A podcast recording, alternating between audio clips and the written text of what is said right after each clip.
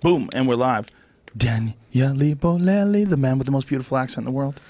I just read uh, iTunes review saying it's kind of weird listening to this guy describing this horror story with the accent from it sounds like he's making you pizza while he's talking and the thing they don't know is i am making them pizza while i'm talking that is what's happening Yeah, and if they could see you, you look like a professor that was kidnapped by a biker gang and for, forced to. Comes in here with this red Brotherhood jacket on, this leather jacket from these Native Americans with this big red fist on it. He's got a bandana on. Uh. You, you're just you're missing a motorcycle. That's all you're missing. right that's uh, that's next You could be in like some Easy Rider type movie. Right. I could see it.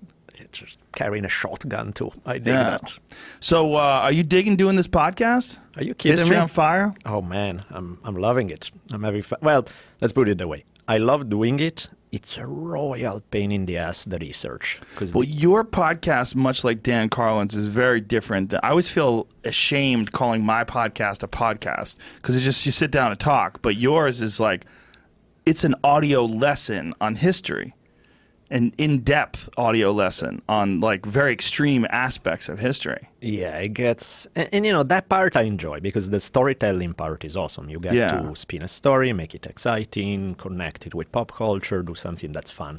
That's the part that I love. Is the month prior to that of just brutal research, just combing through boring historical book after boring historical book to find those little nuggets that are amazing. Yeah. and then spin it into a narrative, that's the part that gets a little old sometimes. Where you're like, man, I, do I really need to read 200 hours of stuff for this one thing? It's like, that's a lot. Yeah, I can only imagine. Now, when you do that, when you're going over, combing over all these different uh, history books and all these different uh, papers written on Mm-hmm. various times, do you are you like extracting chunks and like putting them in Microsoft Word and then going over it and then like how do you do you form it? Well, my question is kind of like, do you form it as a script Yeah. or how much of it? So everything is completely written out.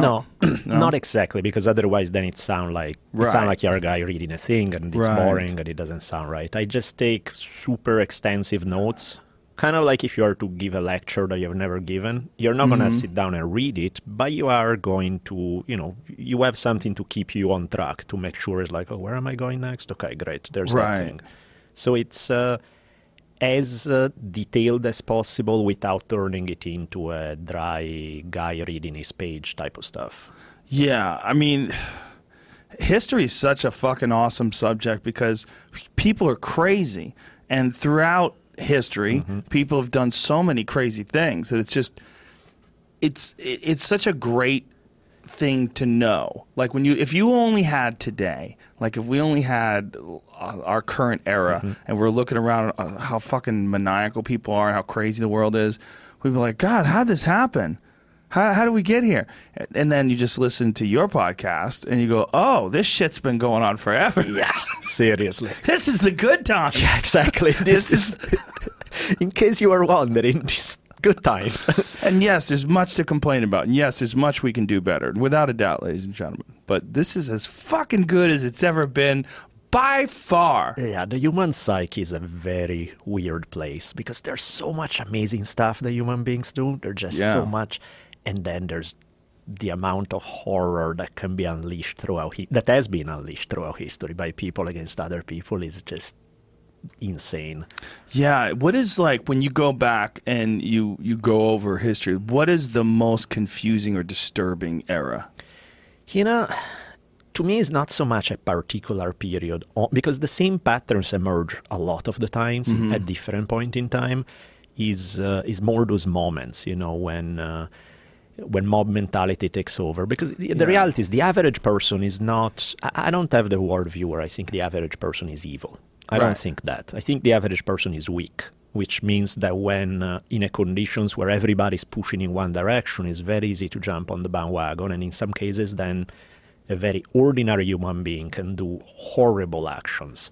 You meet them for dinner and you think, pleasant person, good enough, but you put them in the wrong context and everything turns to shit. I just did, um, I just finished right now this two part series. That's probably the most disturbing. I, I, now I want to do a podcast about flowers and puppies because this one was heavy, man. I did this series on kind of compare and contrast on the Sand Creek massacre of the Cheyenne in Colorado in the 1860s, and then My Lai in Vietnam in uh, 1968.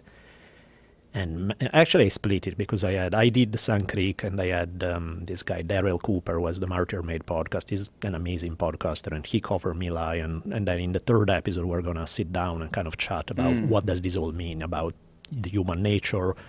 Why do the reason why that particular story, those two stories, interest me is because it's um, it's a brutal massacre of civilians, but in both cases there are soldiers who refuse to participate or actually try to stop it.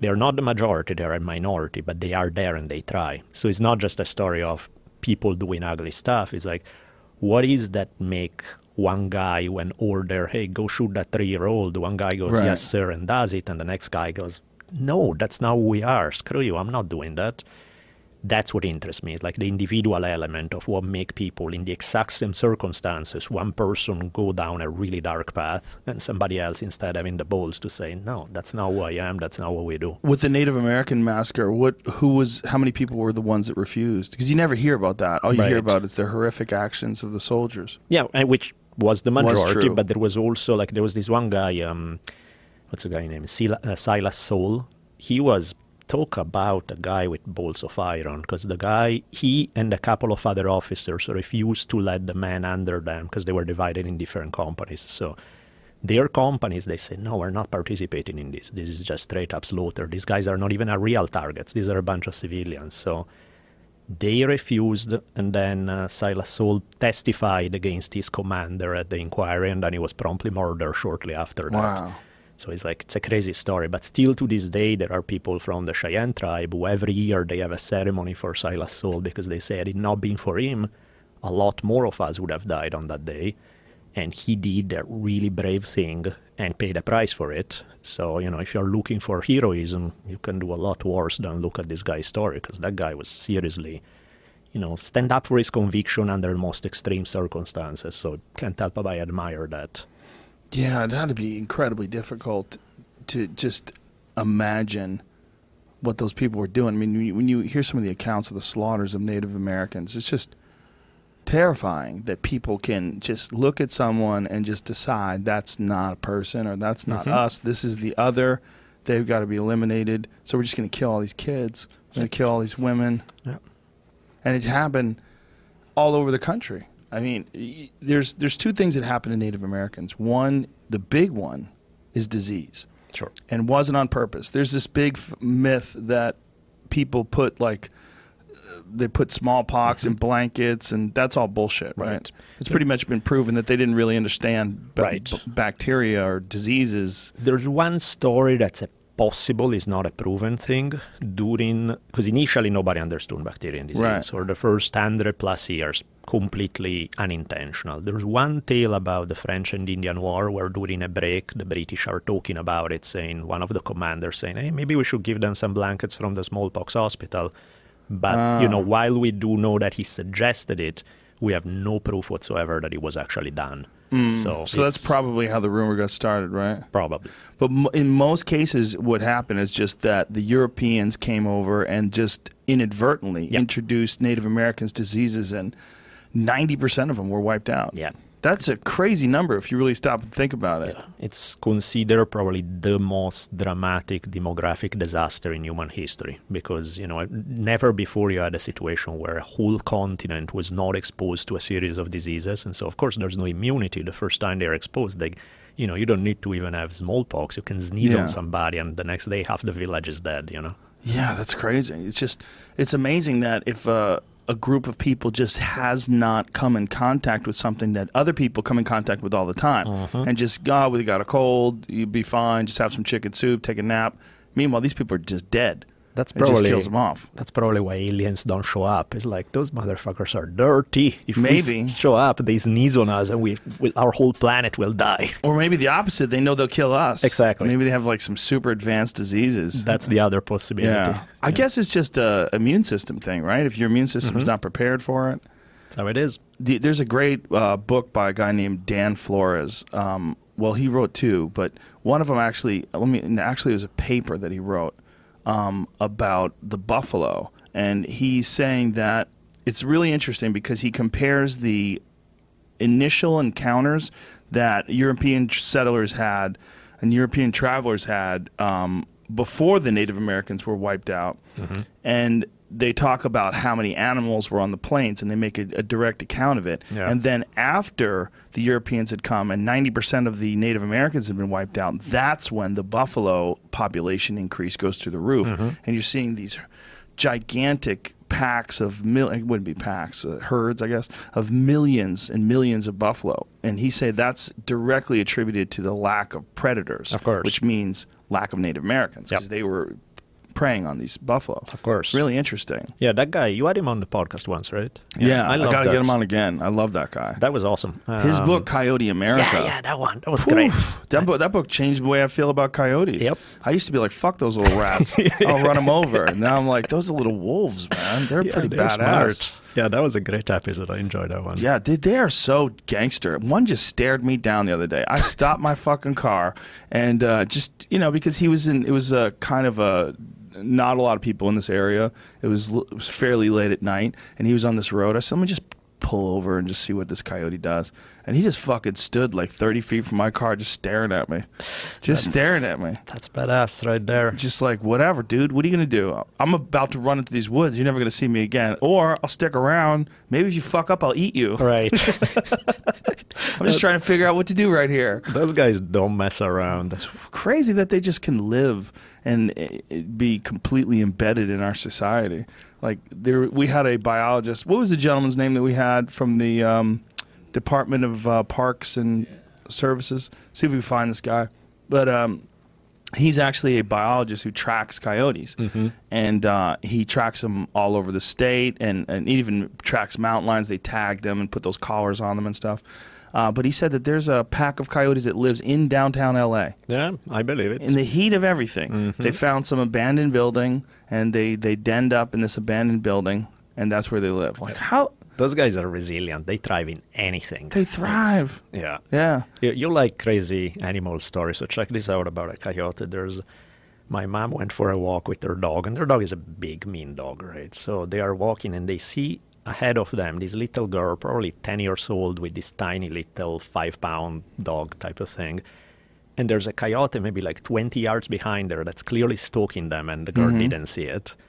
And is obviously aiming for the five pounder and is just and so my mom yelled at her like hey watch out. So the girl freaks out pick up the her dog and she figures she's safe. Coyote doesn't give a fuck. She's still stalking them down and so at that point my mom kind of let her dog go and the dog chased the coyote off and that was that but i was like man those guys are don't yeah you don't want to leave little dogs around. You don't want to leave little girls around. I know. It's like why a ten year old Yeah. is walking the dog by herself. That's probably not the best idea. They um, there was a an instance that happened a few years back where a 19 year old girl was murdered, not murdered, killed, partially eaten uh, by coyotes. Coyotes? yeah, Serious? Yeah, I think they bit some chunks out of her, tore her apart, and she died in the hospital. Pretty sure that was the 19 story. year old, an Yeah, adult. Yeah, but there it was unusual circumstances, and the, one of the unusual circumstances is that the coyotes in this area are very limited in terms of what game is available. Okay. So much so that they've been known to go after moose.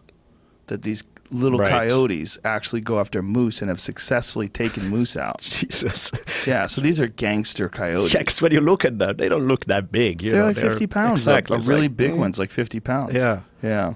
I watched a video the other day of a, a mother moose trying to uh, stop these wolves from eating her cow Yeah, or eating her calf. Yeah, I've seen that same It's stuff. horrific. Yeah. She's running around stomping these wolves and they're circling her and then they just grab the calf and drag it away and she's fighting off the other wolves and stomping them. She stomped the shit out of a few of them. though. Yeah. She fucked a few of them up. Small forever. satisfaction, though. As, Yeah. uh, when Yeah.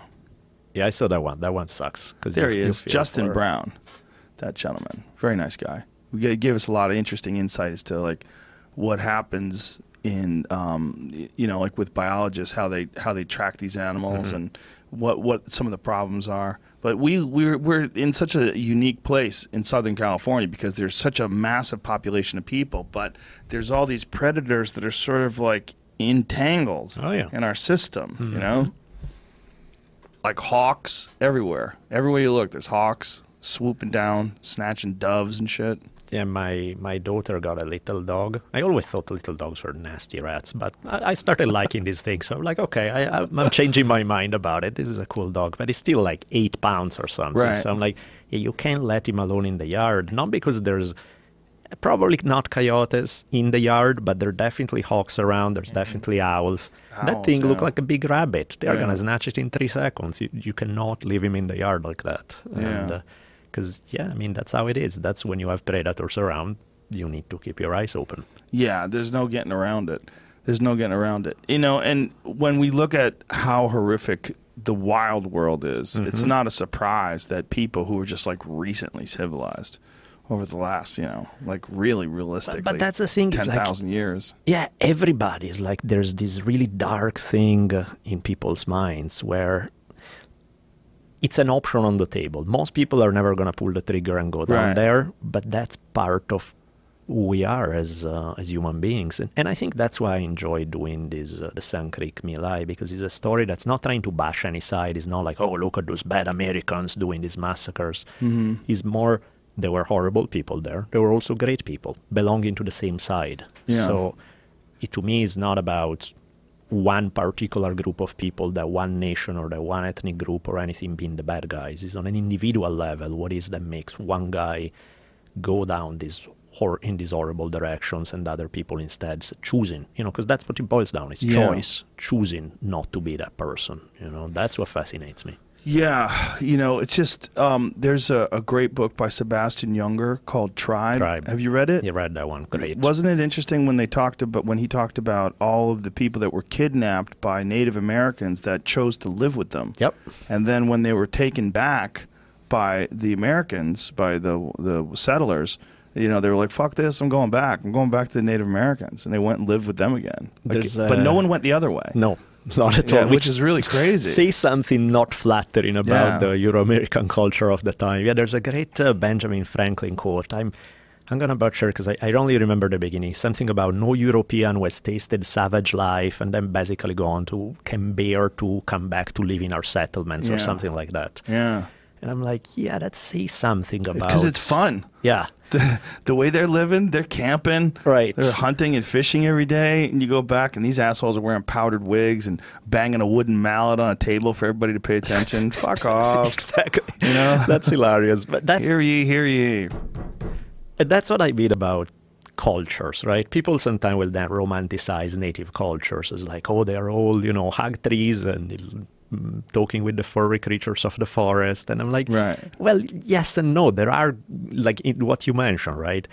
If you were captured, especially in the East when like French and Indian War or stuff like that were going on, if you are captured by during a native raid, one of two things happen. The good one is that they like you and they decide to adopt you. And then you end up replacing one of their dead family members. So, like if they lost a brother or a Yeah. father, then you become that person for That's intents crazy. and purposes. Yeah, That's a is- weird thing that they did. it's very weird but but the thing is the adoption process was so thorough that they love you like you're the real deal and you end up feeling like you're part of this family and you know everything works out everything is great if they don't like you then they torture you to death over a three day period and so it's Oh, like and, and these are the same people right so Yeah, they can be the sweetest most awesome humans or really messed up same culture same individuals Do you think that's just because people have evolved dealing with tribal warfare and just we have to have that switch? I think is because uh, the thing that's interesting about natives is that it wasn't a racial thing. They adopted anybody, right? Didn't matter what skin color you have. That they did not have a barrier to. Hmm. But there is a big insider outsider. You know, if you are part of our tribe, and you may become part of our tribe, race doesn't matter. You can become part of our tribe. But once you're part of our tribe, you're one of us. But if you're not part of our tribe, then you know the same rules do not apply to you. You are the other. You are an enemy. You are, and, and in that case, that's when it gets really brutal. Yeah, even with other Native Americans, that's the Yeah. thing that people need to really get in.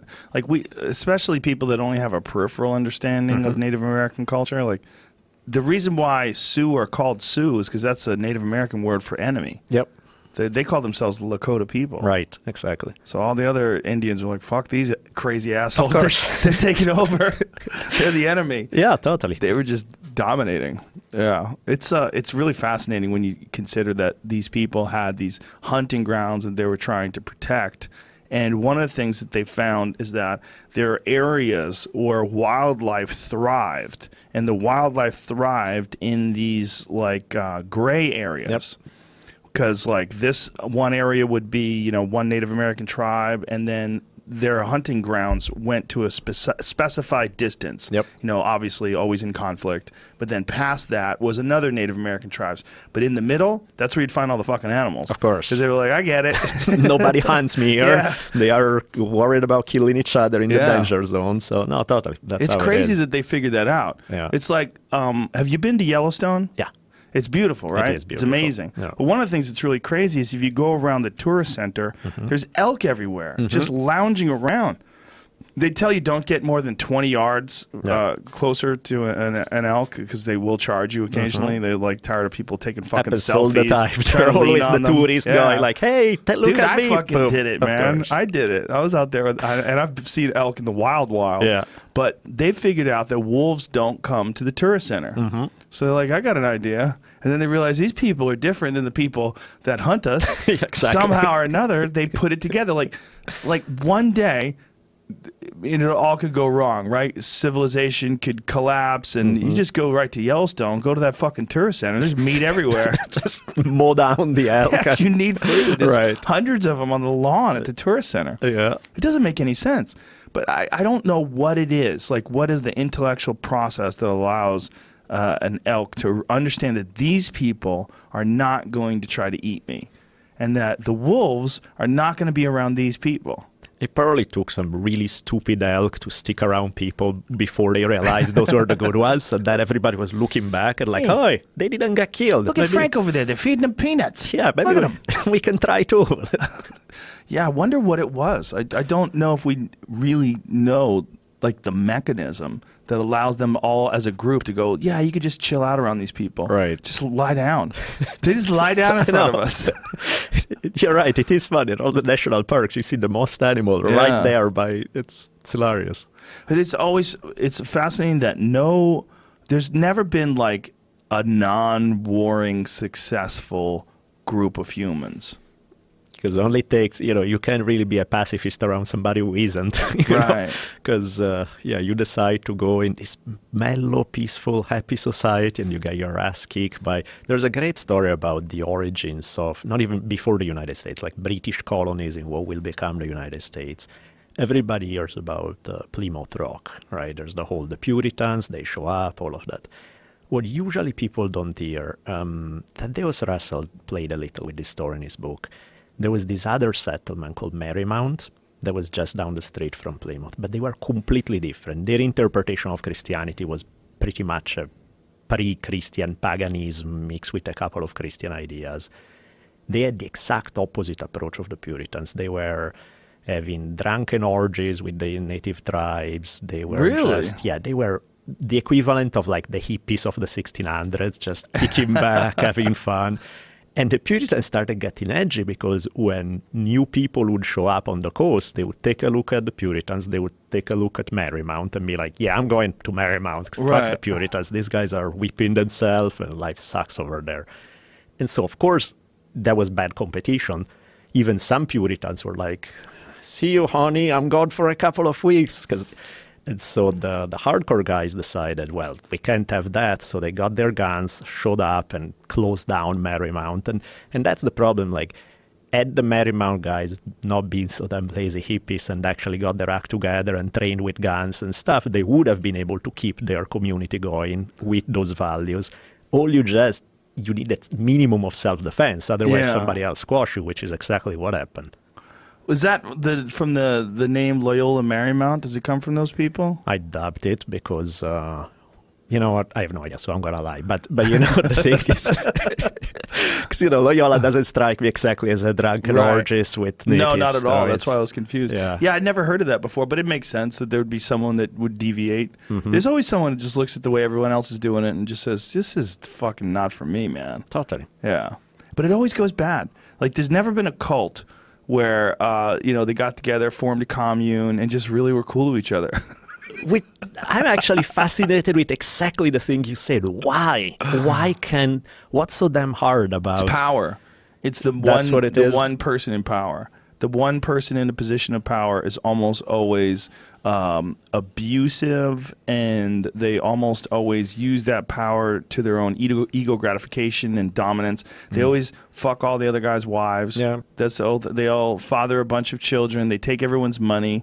You know, it's. I'm fascinated by that kind of stuff because one of the things that you you see when you um, if you become famous or if you do something that gets you a lot of notoriety is I know how I feel around certain famous people. Like uh, I remember, like I've talked about, like first time I met Anthony Bourdain, who I respect a great deal. course. I was like a little school kid.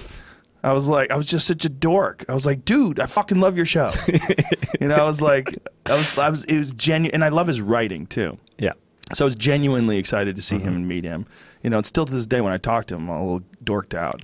So when you know you take a person who's not, and I'm used to being around celebrities. I've been around a lot of them, but when you take someone who's not used to being around someone who is in this position of adoration and they don't know how to handle it and they mm-hmm. just they just give in to whatever you know beta tendencies they have and this alpha just takes over. There's a, a natural thing that human beings do in these small isolated groups that don't get checked and it almost always is the the man who is in charge of it winds up abusing everybody Yeah. Yeah, yeah, yeah. Which again, it goes back to that part of human nature: is wh- why do you have to go down that path? You can have a great life, you Right. can enjoy, be nice to people. Making you are in a position of leadership. Use that to make sure the whole thing runs smoothly. Everybody's taken care of. never works that way Yeah, and it pisses me off because you It's know weird. to me is. I mean, I understand it and I don't understand it because I, I mean, I get it. I've seen it enough times that I know it, you're exactly 100% right. But at the same time, I really don't get it because you can still have a great life. Nobody's denying you all the good things that you want. Just be a semi decent human. It's not that hard. Come on. you would think it's not that hard, but when there's no one checking you, like you're in the Oregon woods and you've got this fucking yurt and everybody lives together and you just bang everybody, and you make them Six give you all your all their gold. It's people for whatever reason when there's a person that is the king or a person that is like some you know cult leader or whatever you, you messiah whatever you want to call them people just want that person to have the answers. They they gravitate towards that. Yeah, and I think that's precisely one of the things that bugs me about um, a lot of people who are willing to put themselves in that position of like, I am your big leader. yeah To me, there's a way to be a leader that's awesome. That's great. Sort of the Taoist approach where people shouldn't even feel they are a leader, but are like subtly moving things along to make sure everybody's taken care of. Right. That's a leader. But that's not because it's not obvious. Most people need exactly what you said. They they need their father figure to lay down mm-hmm. the law, to be very dogmatic and certain in there. I know it all. Don't worry. I have all the answer. Yeah. This is good. This is bad. And people love that. They love that in dictators. They love it in religious cult leaders. They love it in in everything. That type of personality gathers a whole lot of followers who need somebody to look confident and sure of themselves. Doesn't matter whether they are or they aren't. If they put on a good show, people will buy it. Yeah, it seems like a pattern that just sort of gets established in human beings from being a child and having your parents don't touch that that's mm-hmm. hot. Come with me. This is the way to go. This is what you have to do. This is how you put your shoes on. This is how you tie your shoe. This is how you get to work. This is how you do this. This is how Yep. you do that.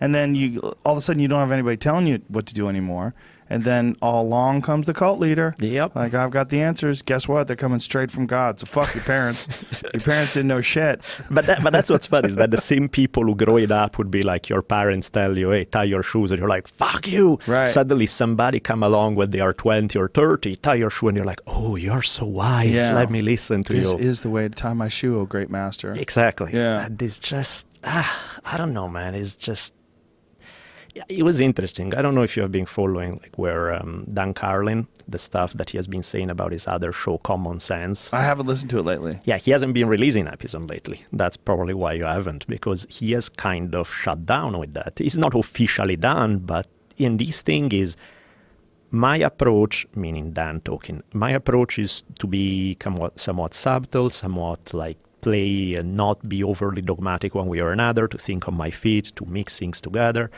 And that's something that most people don't want in the current climate. Most people Right. want the very black and white type of approach.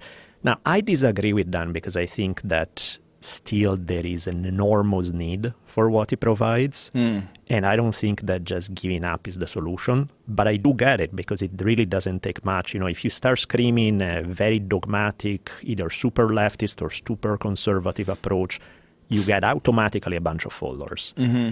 If you are thinking on your feet and just going, hmm, this thing, yeah, you're right, but let's look at the other side and constantly having, you know, what any decent human being should do, just being intellectually honest and thinking things through, Right. not people don't respond to that because it's not that easy. Or rather, people do, some people respond, Yeah. but it's a number wise is way a minority compared to what you get by being uh, a black and white kind of guy.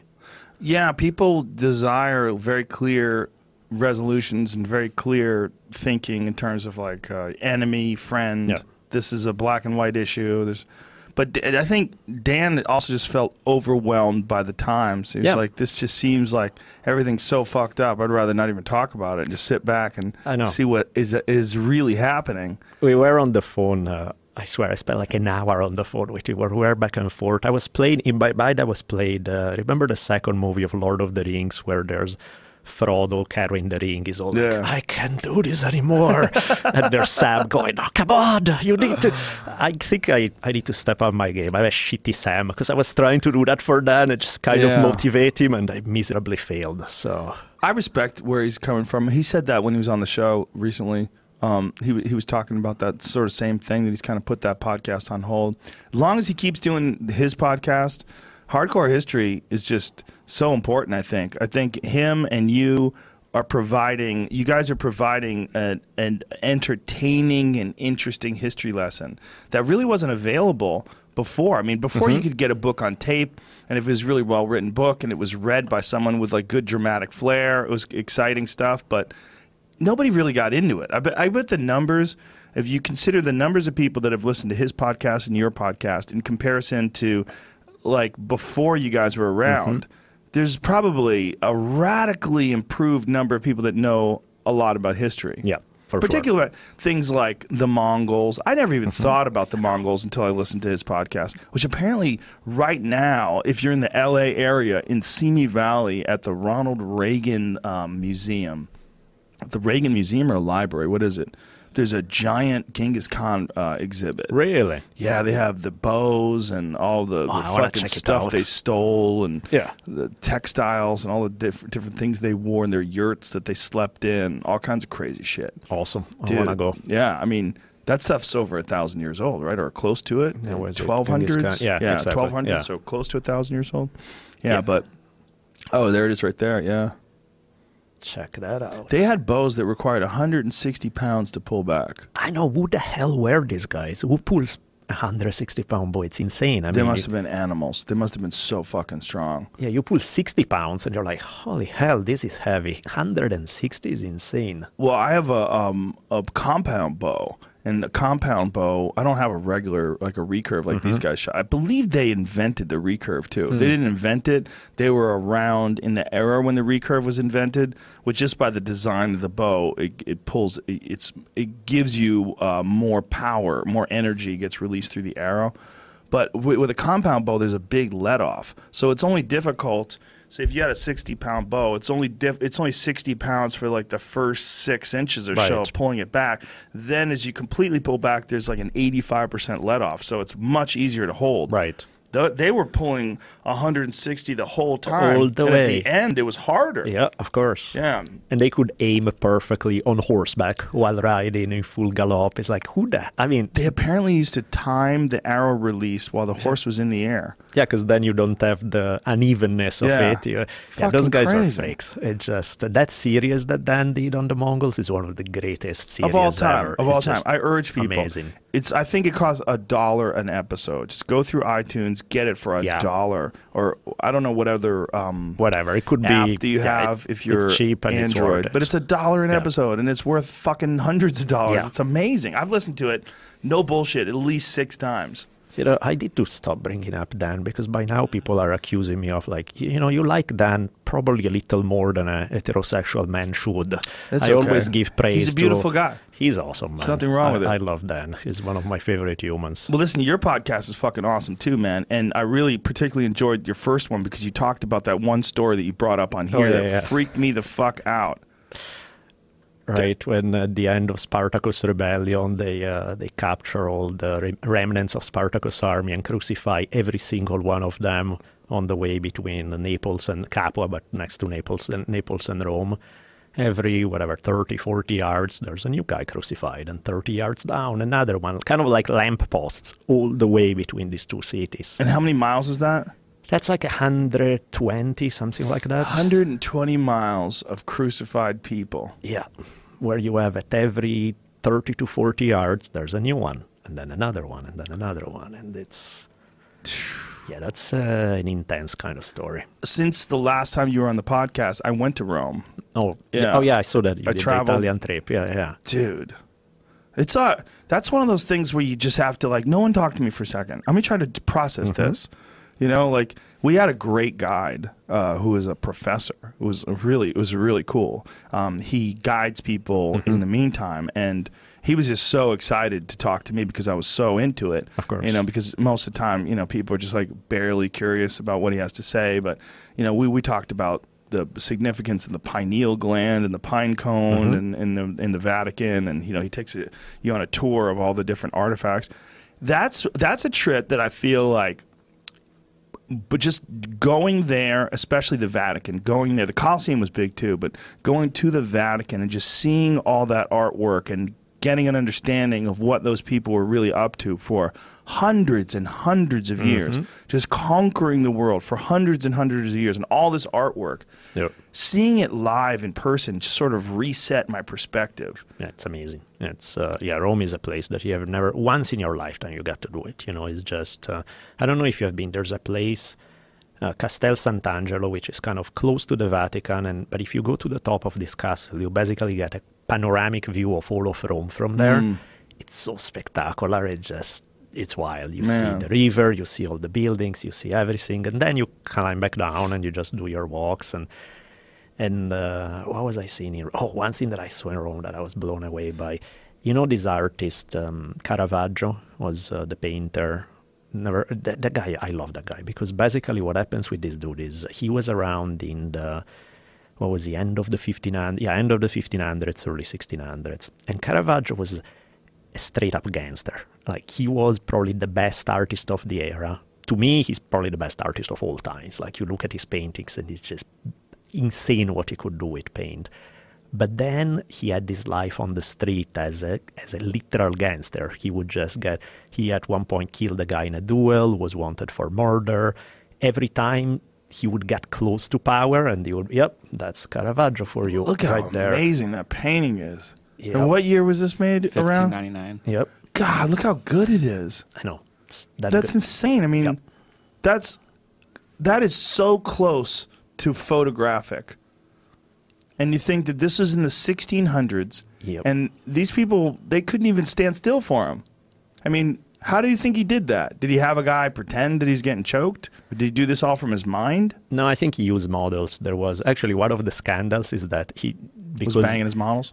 well, of course, but that That's was not they the just- they scandal. all did that, right? That was part of the deal. Though the scandal part was the fact that you know the church was commissioning a lot of his work, Mm-hmm. but he clearly was not the most pious guy in their sense. His view of Christianity was, hey, these guys were Jesus and his followers were poor men from the street. They were not the cardinal in purple robes, so he used as models more than once for the Virgin Mary. He used the hookers that he was sleeping with.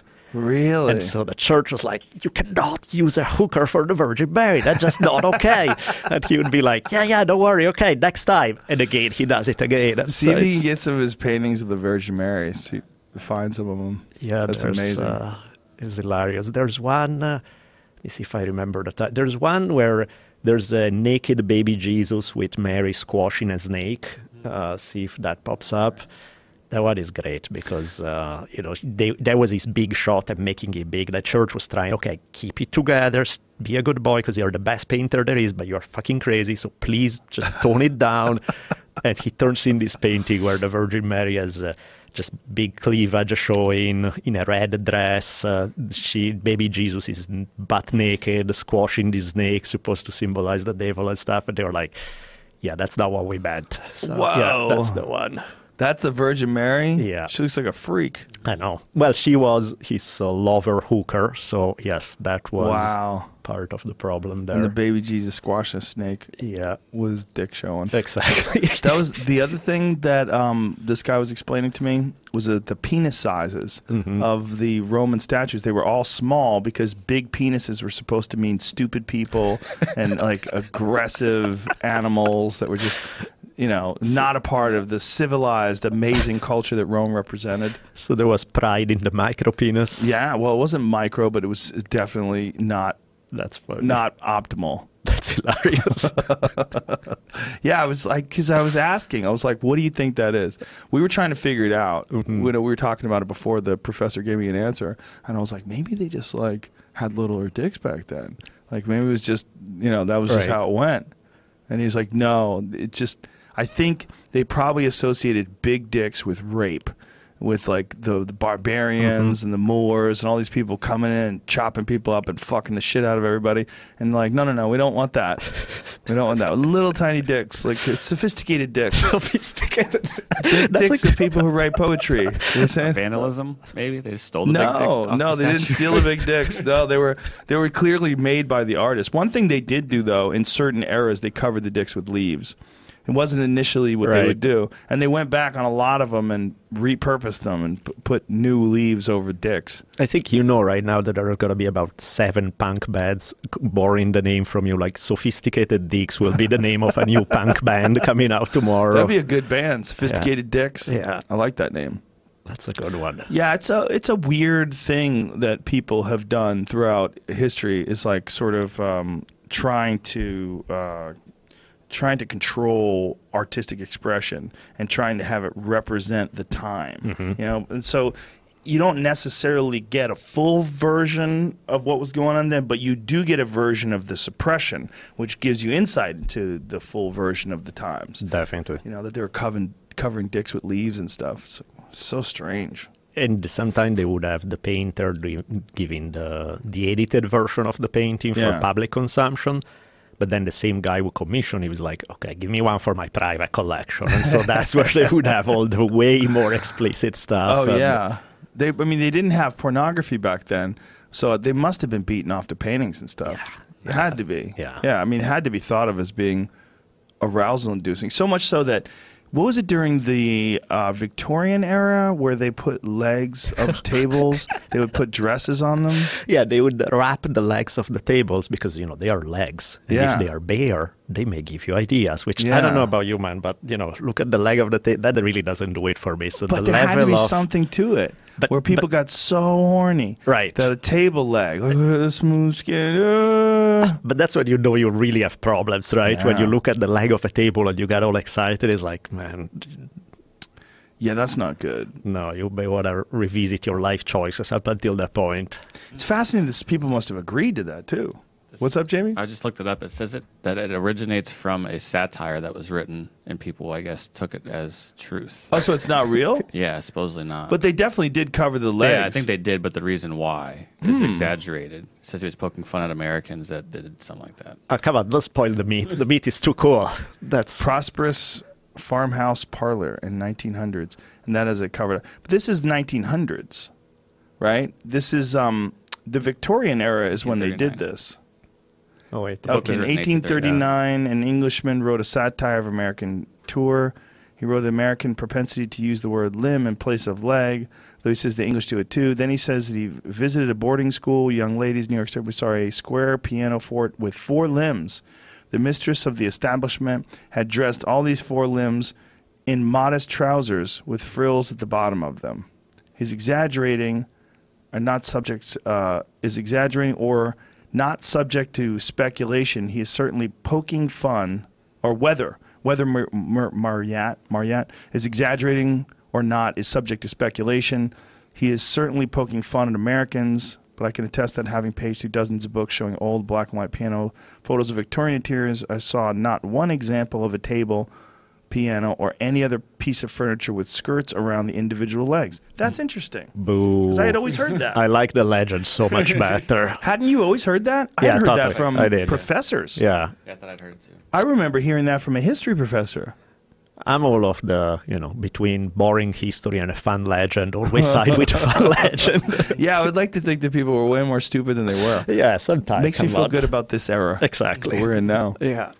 Yeah, but this, um, I mean, you look at the dresses that people had to wear, you know, that went all the way down to the ground. Mm-hmm. I mean, it's not really much different than what we see in the Middle East. Yep. It's it's very similar. Mhm. I mean, what we see in the Middle East, they have to cover their face, the hijab, and the whole deal, and the, Yep. the head scarves, and that's a little little more extreme, but not much. Yep. I mean, they they wore shit that went all the way to the ground. If you showed Mm-hmm. any ankle, people would lose their mind. It's an ankle. Oh my crazy? god. Yeah. Well, you know, repression does it. Yeah, I wonder if they were more hypersexualized than we are. I bet not. I bet because of porn, we're probably more hypersexualized, right? There's, I think, different arguments there because some people say the more you repress stuff, the more then you're going to obsess with it. So mm-hmm. that's all you think about all day. That's true Whereas the sure. one that's kind of indulge more in it is less likely to obsess. Then again, there are lots of people who are so addicted to internet porn that I don't know if that idea works, but you know, that's the Well, internet porn is the problem with internet porn is the availability. Mm-hmm. Is this is just you don't even have to go somewhere. Like, at least back in the day when you had VHS tapes or DVDs or something like that, you had to go to a store. Yep. You had to buy them. You had to put them into the TV. You had to sit back. You had to get the Mm-hmm. remote control. Yeah, there's a process there was work involved. right. the You minorest to- of minor work. Yes. right. Yes. Now it's just far too easy. It's far. I mean, how many people that work that have jobs go into the bathroom, lock the door, and beat off? Mm, that's uh, There's a lot of people listening right now. we're doing that- exactly that. that. Doing that right now. You're beating off right now. Stop it.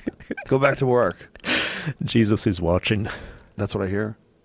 Yeah. Um. It's just it's interesting. I guess if you have to think about it, like they were trying to control those people and trying to control their urges because it was beneficial to society. It was beneficial to society that, that these people needed to do their fair share Mm-hmm. and get to work, and they couldn't just be staring at legs all day, and and you know engaging in impure thoughts. But you know that's the that's the problem with any kind of prohibition. It's completely misunderstanding how the human mind works. Yeah. Is you do not say no to things as you are not gonna do this. You're guaranteeing that people are gonna obsess with this, right? It doesn't work. Yeah. There's um, there was a Zen story that I heard once that I thought it was hilarious. I can't remember where I heard it, but like guy go to a Zen master saying, "Hey, you know, you recall at peace and happy. I want to be just like you. What do I need to do?" Zen master says, "Okay, just for the next 24 hours, don't think about monkeys."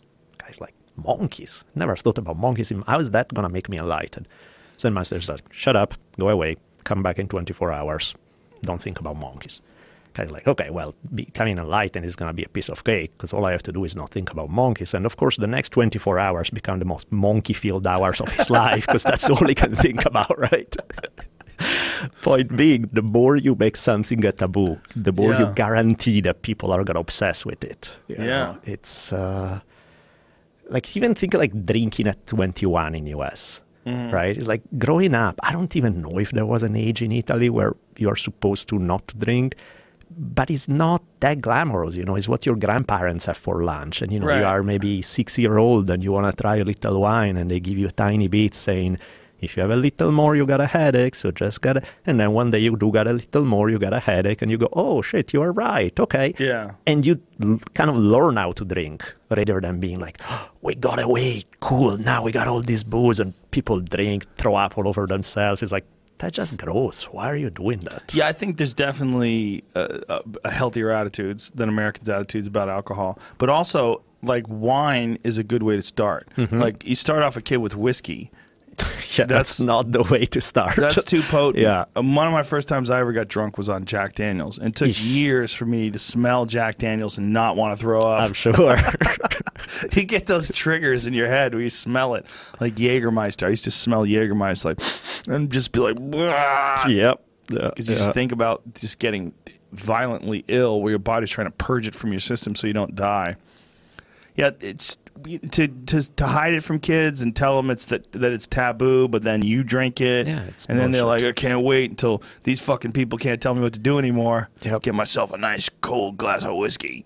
Yeah, I mean, it's kind of like that goes also to education in general. You know, when if a parent has to come to the place where you say, These are the rules, you live under my roof, you need to obey Right. them, that's like raising the white flag and admitting, I've lost already, I lost control, I don't know what the fuck I'm doing. Because it's like, of course, all they are going to do is wait for you to turn around and do exactly the thing you're prohibiting because you're mm-hmm. coming across as a dictator, you're coming across as an asshole.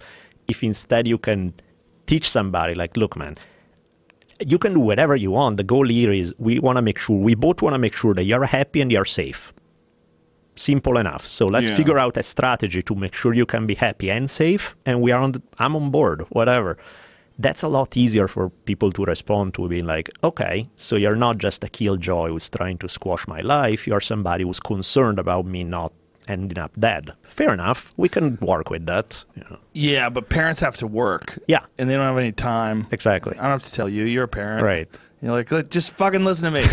Shut up. I'm already. busy. I'm Right. writing my book over here. Yeah. I'm, I'm fucking getting my lectures ready. And, your Yeah. kid's like, hey, hey, hey, what about whiskey? No, don't fucking touch that shit. Get out of there.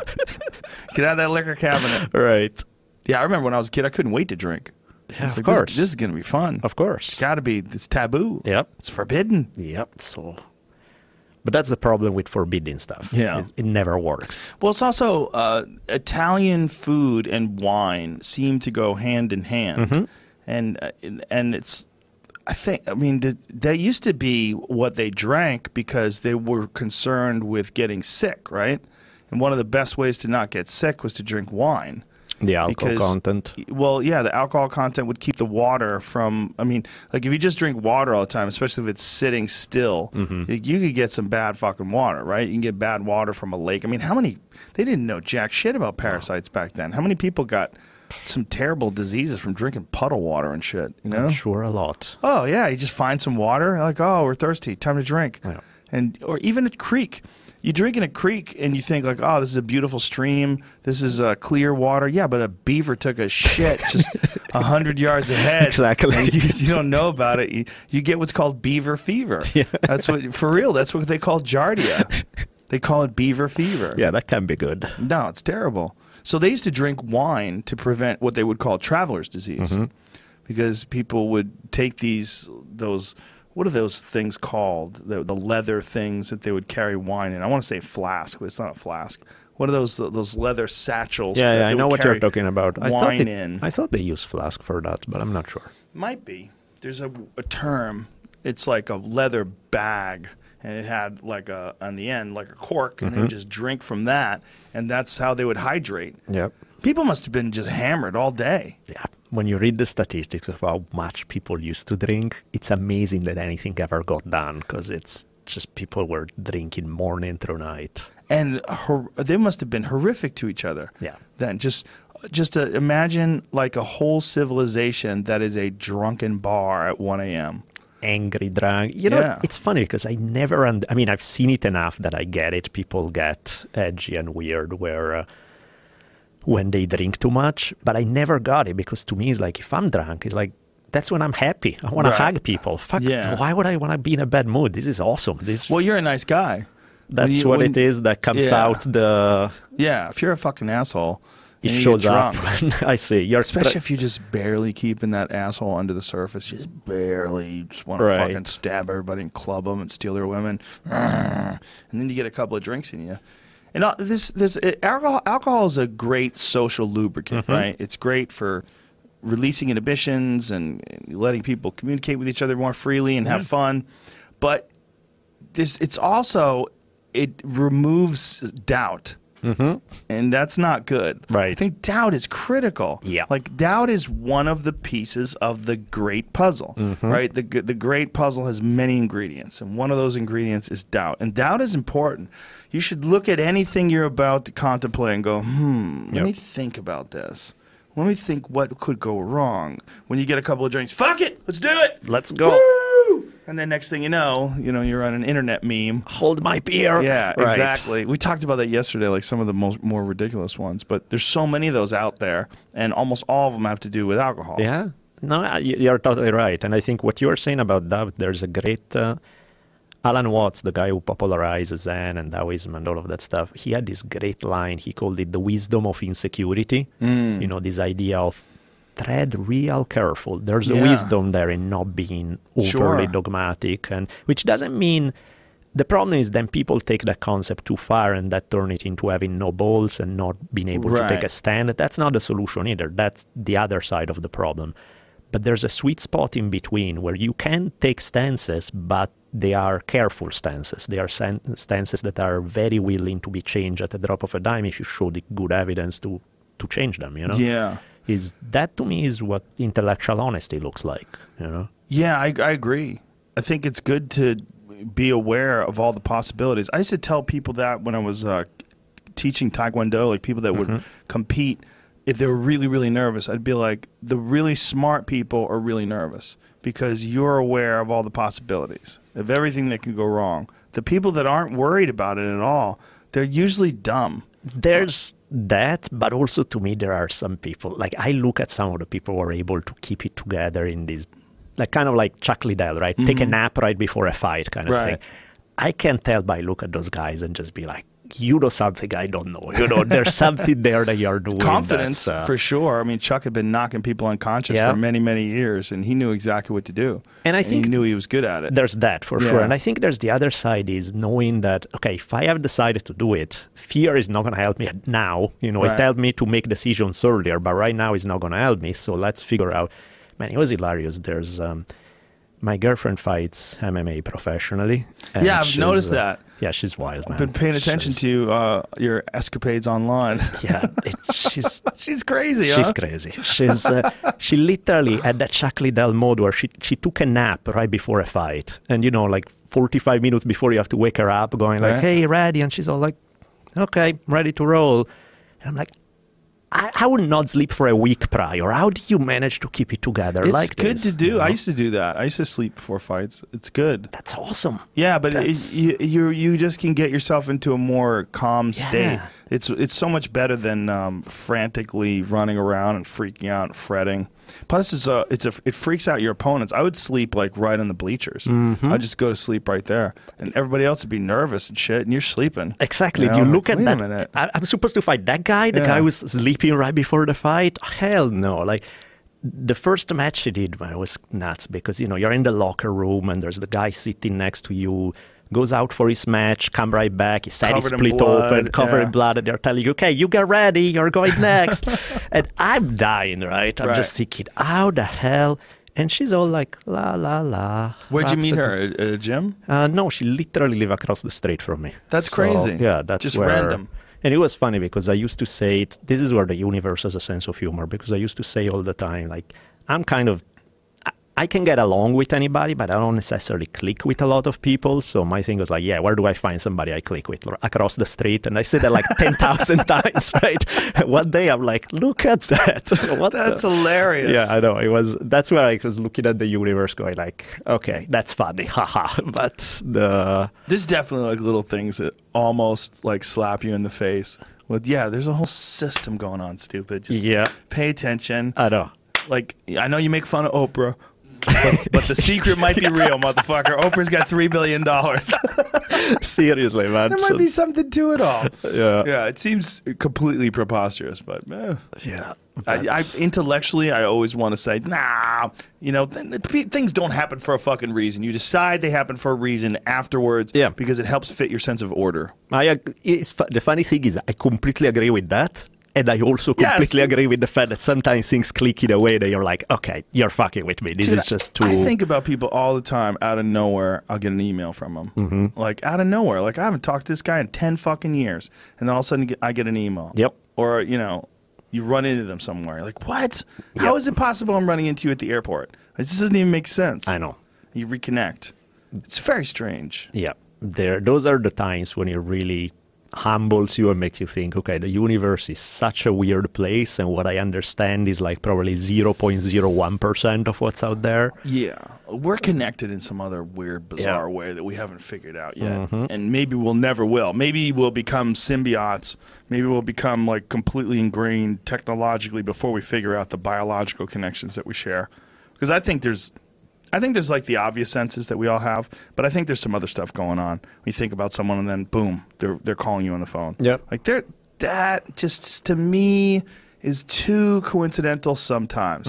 Sometimes it's random. Mm-hmm. Sure. Like say if it's someone that you talk to all the time Yeah. and then they call you, Of that's course. just Yeah, coincidence. no big deal. But there's some times, man, where you just you're talking about someone and all of a sudden the fucking phone rings and I go, look at this. This is crazy. Yep. You haven't talked to them in four years. They're Exactly. calling you right there. Exactly. There's something to that. Yep. And they and you ask them like, why'd you call me? Just stop right now. And I'm not I'm not saying like why you call me. Sure, man. sure, sure. I'm saying like what was going on? Like what caused you to call me? I don't know. I just had a weird feeling. what the fuck, man? That's crazy. I know. It happens all the crazy. time. Yeah. That's, yeah. That, And you can also tell when people are creepy too, right? You can tell when someone's a creep. Mm-hmm. There's like there's something the weird, vibe that you pick up. weird vibe. What is that? Like, what's that? I really do think that there's something that, you know, verbal communication is a very small way in which we communicate. Right. There's so much more to it. Because, you know, there are times when you walk into a room and you already know who you're going to like and who you don't, Mm-hmm. who you. And the ones that you don't, then you need to spend the next whatever long it takes you to find the reason why you don't click. Yeah. But you already know it. There's that something there is going on, and It's a smell. and I don't think most people trust their perceptions, so they're like, no, no, I need to find out the rational reason. Why would I mm, have these preconceptions? I need. To me, it's like if you feel it, there's probably good reason for it. You know, if you have a strong feeling about it, I would trust it rather than not. Fuck yeah. Yeah. Trust it rather than not is a good way. And you know, don't trust it like that's definitely a witch. Yeah, you know? no, not that. no, well, do not burn. I knew it. Do not burn your people at the stake. That's a bad idea. Yeah. That was a weird time too, right? It's just amazing to me that um, the United States is such a recent sort of experiment in self-government and that no one has done anything like that since then. That's what's kind of really amazing to me when I stop and think about all the wacky shit that's ta- taken place in America over the last 300 plus years. And then no one else has done that. No one else has said, look, we found the spot in Australia and uh, the Australian government has allowed us to carve off a big chunk and Right. let's let's call it, you know, whatever. Dan- Daniela land. I'm all for it, and I swear I'll be a good leader. I won't screw all your wives. Maybe But we'll seems, see. It seems like what it's also amazing is that the United States has managed to become the number one superpower in the world Mm-hmm. as a, a group of all crazy immigrants that all moved into one spot. Yep. Yeah, no, the story of the United States is fascinating because, yeah, you don't, and probably it's never going to happen again because, you know, that was the product of a war that did not know about, oh, there's this other con. You know, you find Right, out, it's so right. new, it's exciting, it's everything. Now you know what's out there. I Right. mean, unless you go for space exploration, nothing like this will happen in the history of planet Earth. It just, The only way it can happen is a reset, a civilization reset. Yeah. Like there'd have to be like a bunch of people die. Like most people die. apocalypse, most Yeah. people lose the knowledge of what was going on before, then yeah, sure, you can have a post Graham Hancock kind of story. Yeah. yeah. Yeah, post Graham Hancock. That's t- entirely possible, too. Yeah? That's entirely possible. Although I did read something very recently that they think um, um, what was the uh, super volcano that killed most people on the planet 70,000 years ago? They found one pocket of humans that actually survived Yeah. and thrived in Africa. But they think that the entire population of uh, human beings at that point in time, 70,000 years ago, the entire population in the world was only around 100,000 people. That's Yeah. nothing. And then it dropped down to 10,000. Wow. 10,000 people because of the super volcano. So the super volcano blew. It wiped out most life. It wiped out most people. It plunged the earth into some sort of a nuclear winter. Mm-hmm. I forget where it was. I want to say it was Bali or Indonesia. Mount Toba, Where was that? Indonesia, Indonesia. Yeah. Sumatra. Sumatra. Killed literally 90% of the people. and 10,000 were left. So 70,000 years ago, we were down to 10,000 humans. Which makes all the things about racism so silly. Dude, like- that's uh, that's a good show for Kevin Hart. Right. Not even. That's a light crowd for Kevin Hart. exactly. It's like oh, 10,000 we didn't people. get them. Yeah, It's like a fucking Blink 182 concert. yeah. 10,000 people, man. That's, Yeah, that's nothing. nothing. It- Just stop and think about that. It's insane. I've done 10,000 people in a night before.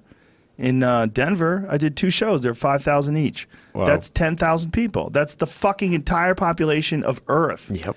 And that now became 7 billion. 70,000 years later. It's nuts. We're so weird.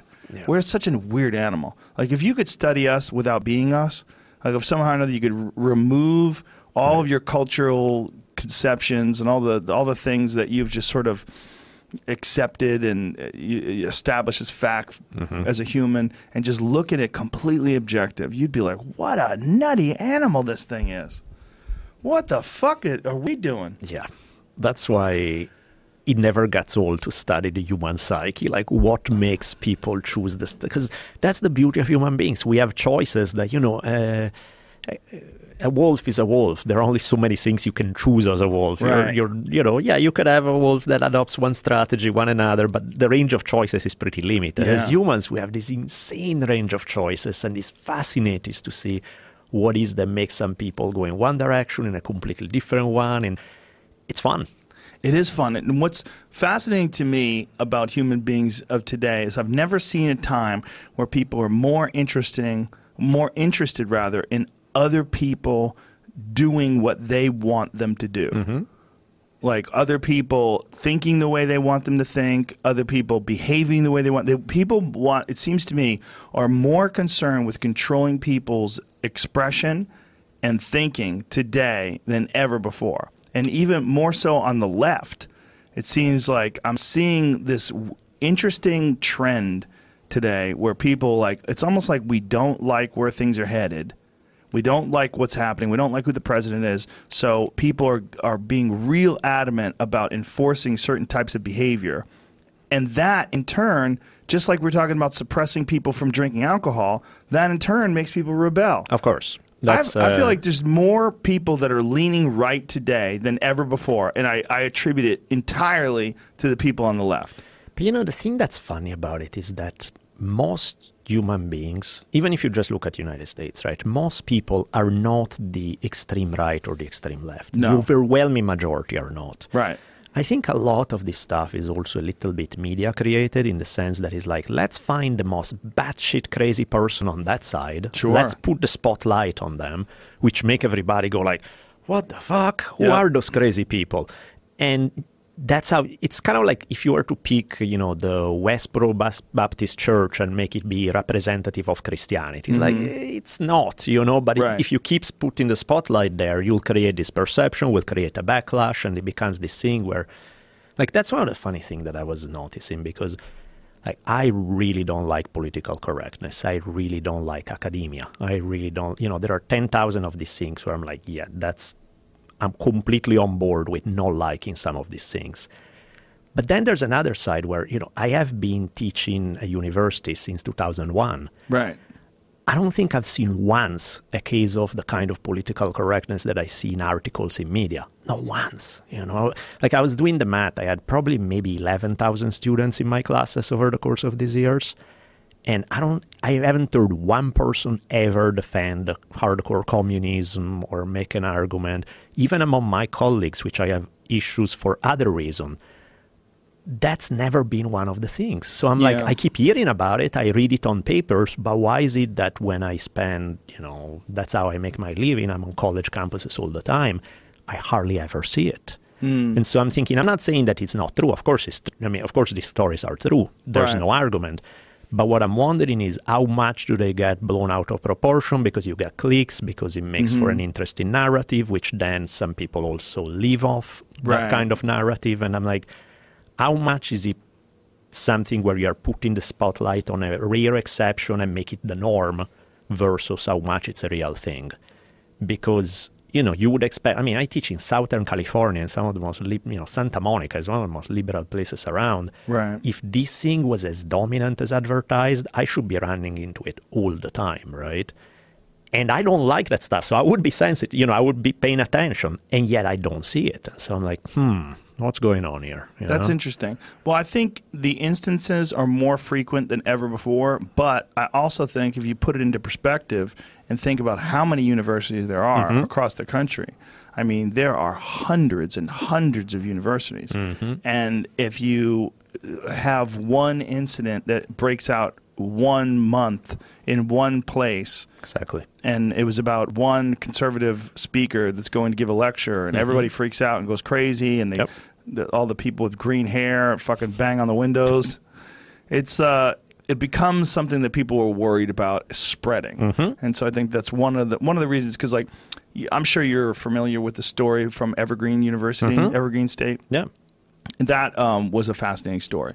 And for people who are interested in it, Google uh, Brett Weinstein and um, Evergreen State College, and you can listen to him on my podcast. I had him on right after it all went down. What had happened was there was a thing called the Day of Absence that had traditionally been people of color would stay home just so that people would recognize that, like, oh, when they're not there, we miss them and we miss their contributions and they're an important part of our community. I think that's a little silly to stay home I to do that, but I think it's not a bad thing for people to recognize that everybody plays a part, and if these people feel marginalized, give them a little extra juice. That's fine. But the real hardcore social justice warriors decide that's not enough. Instead, what we want is all white people to stay home. And like you can't do that, Of course. because you now you're telling people to stay home versus allowing people to stay home. In which case you miss them. This is the opposite. Exactly. You're telling these white people to fuck off. So Brett, who is like a fiercely progressive person, Mm-hmm. was telling people like you are making a mistake here. You're getting out of line. This is not the way to do it. Right. And then they went crazy and they're fucking looking for him with baseball bats and they, you know, they they they literally kidnapped classes. They held a teacher. They held the principal. Uh, or the president of the school in uh, this room, and even when he, they went to the bathroom, they escorted him to the restroom and then brought him back to the room. They wouldn't let people leave. The stories are amazing. No, I mean, in fact, that stuff is complete Right. batshit crazy land, Complete right? And batshit crazy. We completely agree on that. It's like Yeah. that is ridiculous. That has no place anywhere. That's bullshit. That you don't do stuff like that is just same thing as like you know the Jordan Peterson thing in Toronto. Mm-hmm. Yeah. that policy was a stupid policy, and he was right in arguing against it. So I'm not arguing that those are that they are wrong. No, They're no, right. I know you're not. Know you're not. completely right. My issue is from there to arguing that this is this super prevalent thing. It's like from one story or one story there to say instead, you know, there's a communist conspiracy to brainwash us all. It's like, okay, we're we are starting from a completely understandable premise and taking it like 25 steps too far. Yeah, I agree. I agree, and but I think that what what's happening is more of these unusual situations are occurring, and so people are terrified of this spreading like wildfire across the country because kids are very easily influenced, Mm-hmm. you know, and they're also idealistic. You know, they they want to change the world. Maybe they grew up with a father who was an asshole and a racist, and like fuck this, no racism, no Sure. fascism, and they're they're calling everybody a Nazi and running down the street. But that's, and and in fact, I have it as a question, not as a, something I'm sure of. But what I wonder is how much of this is uh, media media fueled and how much is real. I mean, think that ro- a some of it is real for sure. My question is how much is some? You know? Well, there's m- most certainly media influences people, and it influences people in a bunch of different ways. It shows that you can get attention for doing certain Mm-hmm. things. It shows that other people are in support of maybe what you thought were your radical ideas, Sure. and that you find other radical people as well. But I mean, that's also the argument for not publishing the name of school shooters, mm-hmm. right? It's because a lot of these people think that this is media fueled by people that are seeking attention. And I, I think they're probably right in certain in a certain respect Yep. but it's also just a part of who we are and i think it, it makes us really consider and take into responsibility what is significant about broadcasting ideas and how much influence these ideas have on people who absorb them For people who sure. take them in for sure. I think my issue with some of these things is that often it becomes a partisan thing. It becomes my Mm-hmm. guy. When your guys do that and they show those totalitarian things, then boo, bad totalitarians. When Right. my guys do it, I'll turn the other way and pretend it's not true. To me, in fact, it's not a one particular ideology or another. It kind of goes back to what you were saying about human nature in general. Totalitarianism, you know, this idea that you want to control what people think their choices is horrible, regardless of who's doing it. And in that case, nobody has a monopoly on this because you have seen uh, hardcore religious fundamentalists push totalitarianism. You have seen, um, you know, atheist ideology like communism pushing Marxism, totalitarianism yeah. completely, right? You see people on the political left, people on the political right. Everybody has, it's a virus, you know, it's a virus of the mind that when it takes over, there's this desire to squash all other choices. Hmm. And I find it equally horrible regardless of who's doing it. Yeah. You know? I'm a little suspicious when the narrative becomes look at those guys doing it and you're only picking one side. It's like there are some guys where I see even they desperately try to be like, no, I'm fair. Look, I pick on my. I was listening to somebody doing this thing. I think it was more right wing oriented, and he was saying, oh, this time we are wrong. And I was like, oh, look at that. That's kind of a self criticism. That's interesting. Let mm-hmm. me listen. We are wrong because we are just like the left, and you should hear what the left. had done." And then for the next half hour, he goes on about the left. And I'm like, that's not self criticism, motherfucker. Yeah. That's just, you're still a partisan shill, you know? That's like not being honest to me. Is and that I think what bugs me is when it's an ideological battle when you want to score points as opposed to saying, look, there are certain things that are fucked up, that are evil. Totalitarianism, regardless of which adjective is attached to it, is bad. Yeah. How about we agree on that? You know, that's that's kind of where some sometime I feel a little sketch in the way the narrative gets pushed, that it becomes a my tribe versus your tribe thing. Well, you would probably know better than most because you've been teaching in universities for so long. I mean, you would see mm-hmm. there you, you're on the battlefield.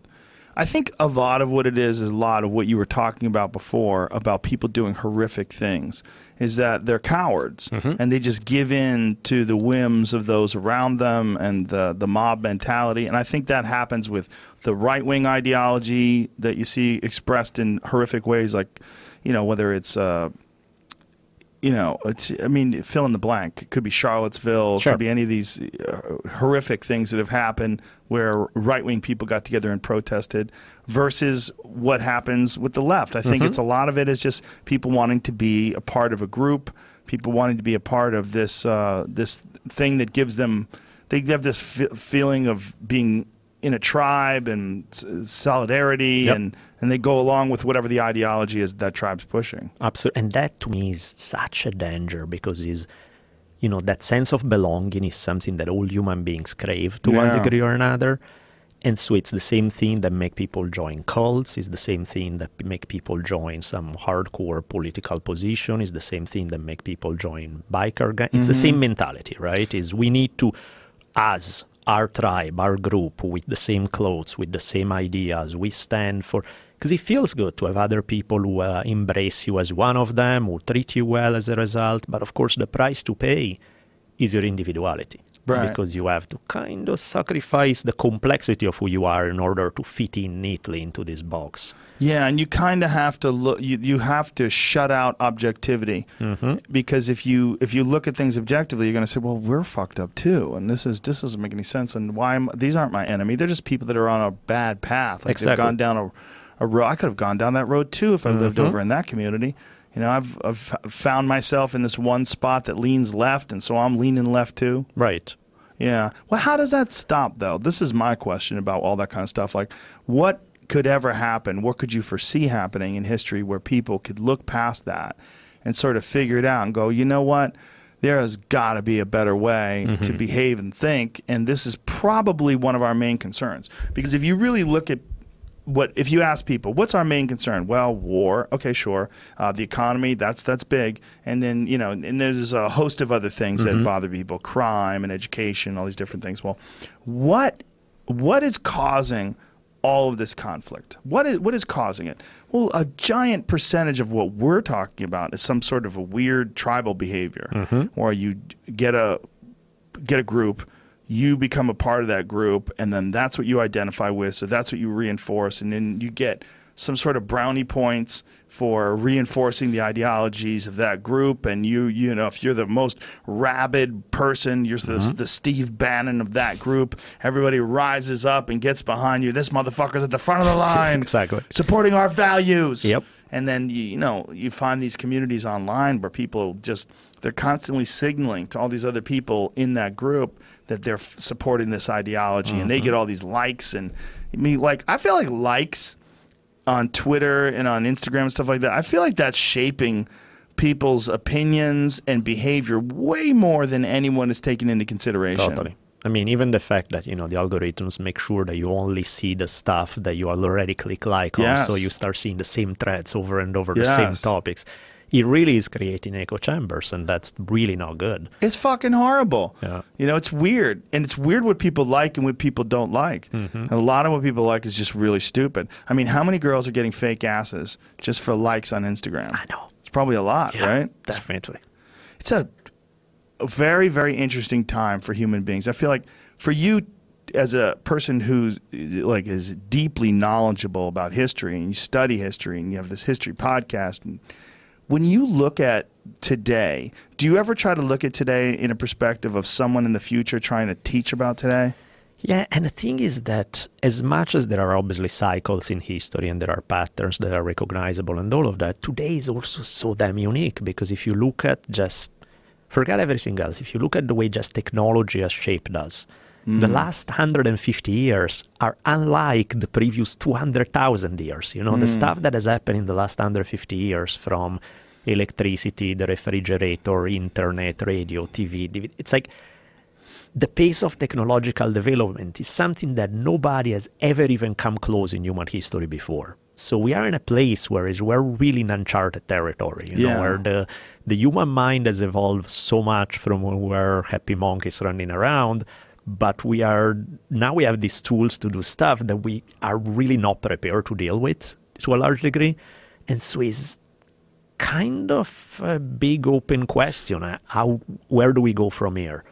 Because there's no previous model that you can say, well, that one time, 3,000 years ago, when they invented the internet, they handled it this way. It's like, there's nothing like it. You know, the tools we have at our disposals are unlike anything that has ever happened before. So there's that's one of the cases where you know usually history you can see oh you learn Right. this lesson you can definitely learn about human nature and how the human mind works, but then from there you have to predict how the human mind will be applied to a context that's unlike anything, any other context that ever faced us before. And then the big concern is that the human mind will create an artificial mind that won't take into consideration any of the previous cultural ideals that we've supported and it'll just go run rampant. Yep. Uh, DARPA's created a, a, a robot that I've been t- raving about. It drives me crazy. It's called the Eater robot, E A T R. It uh, it operates on biological material, meaning it fu- is fueled by eating bodies. Okay, what could possibly go wrong with that? The idea is that on the battlefield, I'm sure they're not talking about this. They've conveniently left this like one of the things like, well, maybe you could eat plants, uh, maybe you could eat a rabbit or something like that, Right. Or maybe you could eat fucking people. Yeah. Like my my number one concern with all this stuff is that I think it's happening so fast and so many things are taking place in so many different realms when it comes to innovation that this stuff will just catch up to us before we even recognize it's happened and it'll be too late. For sure. I mean, even just forget everything else, even just the whole uh, atomic bombs issue. Yeah. How for the last, ever since we started from the 1940s to today, there have been some seriously close calls. Yeah. You know, there was, um, remember the one, there was one in the 1980s, I think, right before the end of the Cold War, where there was in Russia, you know, the guy goes to his boring job where they are supposed to look for missiles from the United States, and nothing ever happened day after day after day. And then one day there's a bleep on the radar, and you're like, oh shit. And it's the guy's job to call his superiors. And then if he does, the odds are they are going to press the button. And, and he's like, no, no, no, wait, let's calm down. Maybe he's wrong. Americans are not that stupid. They will not send one atomic bomb. If they do it, they send a bunch. So this must be a mistake. Let's Right. all relax. Three minutes later, another bleep, another bleep, another bleep. He's like, oh shit, they are sending a bunch of atomic bombs. This is the real deal. And the guy still doesn't do what he's supposed to. He feels like if I make this call, nuclear war starts, I need to be 3000% convinced. The evidence in front of me is pretty solid, but I still don't feel it. And then five minutes later, all the bleeps go off. It was a mistake on the radar, and there was Ugh. like some random bleep. And Oh, the guy promptly drank a bottle of vodka straight because he was like, you know, he almost caused World War Three. Exactly. Yeah. And you know, most of us owe their lives now to some Russian dude in the 1980s who decided not to do what he was supposed to, and then didn't. All because of a stupid mistake, a stupid bug in the radar. That's, That's unbelievable. That's when you know that the technologies we have are way too much for our decision making. Or way not enough because you know, there should be better right. detection exactly. methods. Like, That- that- that's oh, the other side, yeah, right? It was Yeah. nothing. I mean, what was it? A flock of birds? right. What was it? I don't even know what the real thing was. Ugh, yeah, that's that kind of shit terrifies me. It's just Yep. the, the ability to do something like that without the the understanding or the discipline to create it is really nuts. Mm-hmm. I always liken it to like giving a baby a gun. Like the baby didn't figure out how to use Yeah. that gun. They didn't invent it. They don't know how to load a, a, a round, but they can just fucking pull that trigger, ba bang, Yep. and people can die. That that can happen. People get killed by toddlers all the time. People leave their purse in their in their bag. Toddler picks it up, shoots himself, shoots someone else. It happens All the time. all the time. Yeah, yeah. It's um, human beings have access to all sorts of technologies that we would never be able to figure out on our own. Yeah. and we don't. We with those great with the great responsibility that comes with using those things. There should be some sort of great knowledge that you have to acquire about the thing itself, like some sort of some reasonable facsimile of like what it took to create that thing Mm-hmm. like some deep intensive program like hey you want to you want to learn how to drive a car like this is how an engine was developed Right. this is this is how brakes work this is how and you got to know you can't half-ass this or Right. you know the same should be said about guns same Mhm. should be said about everything we just have access to too much shit that we would never be able to figure out on our own Yeah. and we're like well just fucking try it Yeah. press that button see what happens you The know? old my beer approach to things, right? It's like learn how to use it, then we can talk about how. Yeah. And they keep coming up with new ones. Didn't Russia come up with some new supersonic missile? Like just a few days ago they announced I it? didn't hear about it. Better off. Yeah. You're better off not hearing about it. Scary stuff. Will all uh, you know all your all the guests on the GRE will be here now. Uh, in your compound with float tanks and stuff to survive the apocalypse when the zombies attack. You don't want to be a survivor. I mean, you maybe want your ancestors to survive, so you should survive, but the, your ancestors might get raped and eaten. Right. The Like, process of yeah. surviving doesn't look like a fun one. Yeah. Right. Like if you were around in Indonesia 70,000 years ago when the big one blew and you were one of the survivors and you're, you know, picking through the wreckage of civilization. Not good times, definitely. Fuck, man. But then again, if it wasn't for them, we wouldn't have Disneyland. Which is a very important point. Yes. If it wasn't for them, no Netflix. nope. If it wasn't for them, no iPhone. Yeah. All because of people in Indonesia. Yes. All because those people did eat those dead people. Yep. All because those people did figure out a way to somehow or another get enough nutrients from whatever the fuck they ate to compensate for the fact they were involved in nuclear winter. That's nuts, man. Yeah. It's crazy and it's but it makes you realize we just we the people that are listening to this, the people that are alive today, we're not going to make it. Just we are not going to make it. Like everyone's so hopeful that the human Right. race is going to make it. And that's one of the reasons why we have offspring and loved ones and friends. And even if I'm gone, I want everyone else to be happy. Mm-hmm. You know, I had a great time while I'm here. Don't cry for me. But no one's making it. They're not going to make it either. You're just prolonging their life. Like everyone's life is going to come to a wall. Everyone. That's how the game works. But we're cool with that. We're cool with grandma dying. Grandma died, but she was 97 years old when she Yeah. died. She was a wonderful woman and she was loved by many. Everybody's cool with that. You know what we're not cool with? Everybody dying all at Right. once. Yeah, The end? This is the end of the experiment? Yeah. This is the end of the process? Fuck. No, it's not the end.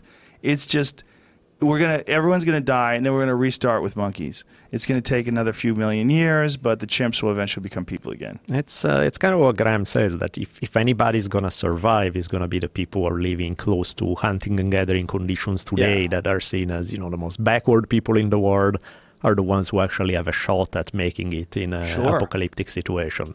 Yeah, like people in the Amazon or something like that. They're they're probably the only ones that have a chance. Yep. What's the matter, Jamie? You see this going around the story about this uh, new company that can upload your brain, but it kills you. What? Yeah. A startup is pitching a mind uploading service that is 100% fatal. I mean, I think they're taking like people that are already terminal patients and whatnot. That's their first sort of. And they're gonna test upload their mind. Yeah, I don't know. I didn't. They're going to give you some bullshit scrambled version of what you it's going to be all swastikas. like like we found grandpa's brain and uh, we're going to upload it now and you'll be able to look into his thoughts. Oh, it's all dicks. Grandpa's all dicks and, and Nazi memorabilia. Preserve your brain and upload a company. Its chemical solution can keep a body intact for hundreds of years, maybe thousands, as a statue of frozen glass. What? The idea is that someday in the future, scientists will scan your bricked brain and turn it into a computer simulation. So they don't even know how to do it yet. This is bullshit. That way, someone like a lot like you, though not exactly you, will smell the flowers again in a data server somewhere. What? Yeah. What? okay. The story's a grisly twist, though. For Nectome's procedure to work, it's essential that the brain be fresh. The company says its plan is to connect people with terminal illnesses to a heart lung machine in order to pump its mix of scientific embalming chemicals into the big carotid arteries in their necks while they're still alive, though under general anesthesia. Thank God you put them under before you kill them, because we won't want them to experience any pain before they go into the great frozen glass statue beyond. There's a waiting list. Of course, there's a waiting list. A bunch of fucking idiots. Jesus Christ, people are stupid. Oh man. There's a, you know, hundreds of thousands of people signed up to die on Mars. Do you know that? Yeah, To have yeah. the opportunity to be one of the f- first people to die on Mars, hundreds of thousands of people signed up yeah, you don't want to be the first. to be locked in a spaceship for six months with a bunch of other people so fucking stupid they're willing to die on Mars. yeah. Then you get there. They're just talking about social justice the entire way. all, the, all the way over. They're talking about veganism and social justice and Oh man. yeah. Elon Musk on first Mars Explorers. Good chance you'll die. Wow. Good chance. How about 100%? You're going to die whether you stay here. Yeah. Stay here. Good good chance you'll die. You're dying. Everyone's dying. You're going to die. That's the fucked up thing. We just don't want everybody to die all at once. Mm-hmm.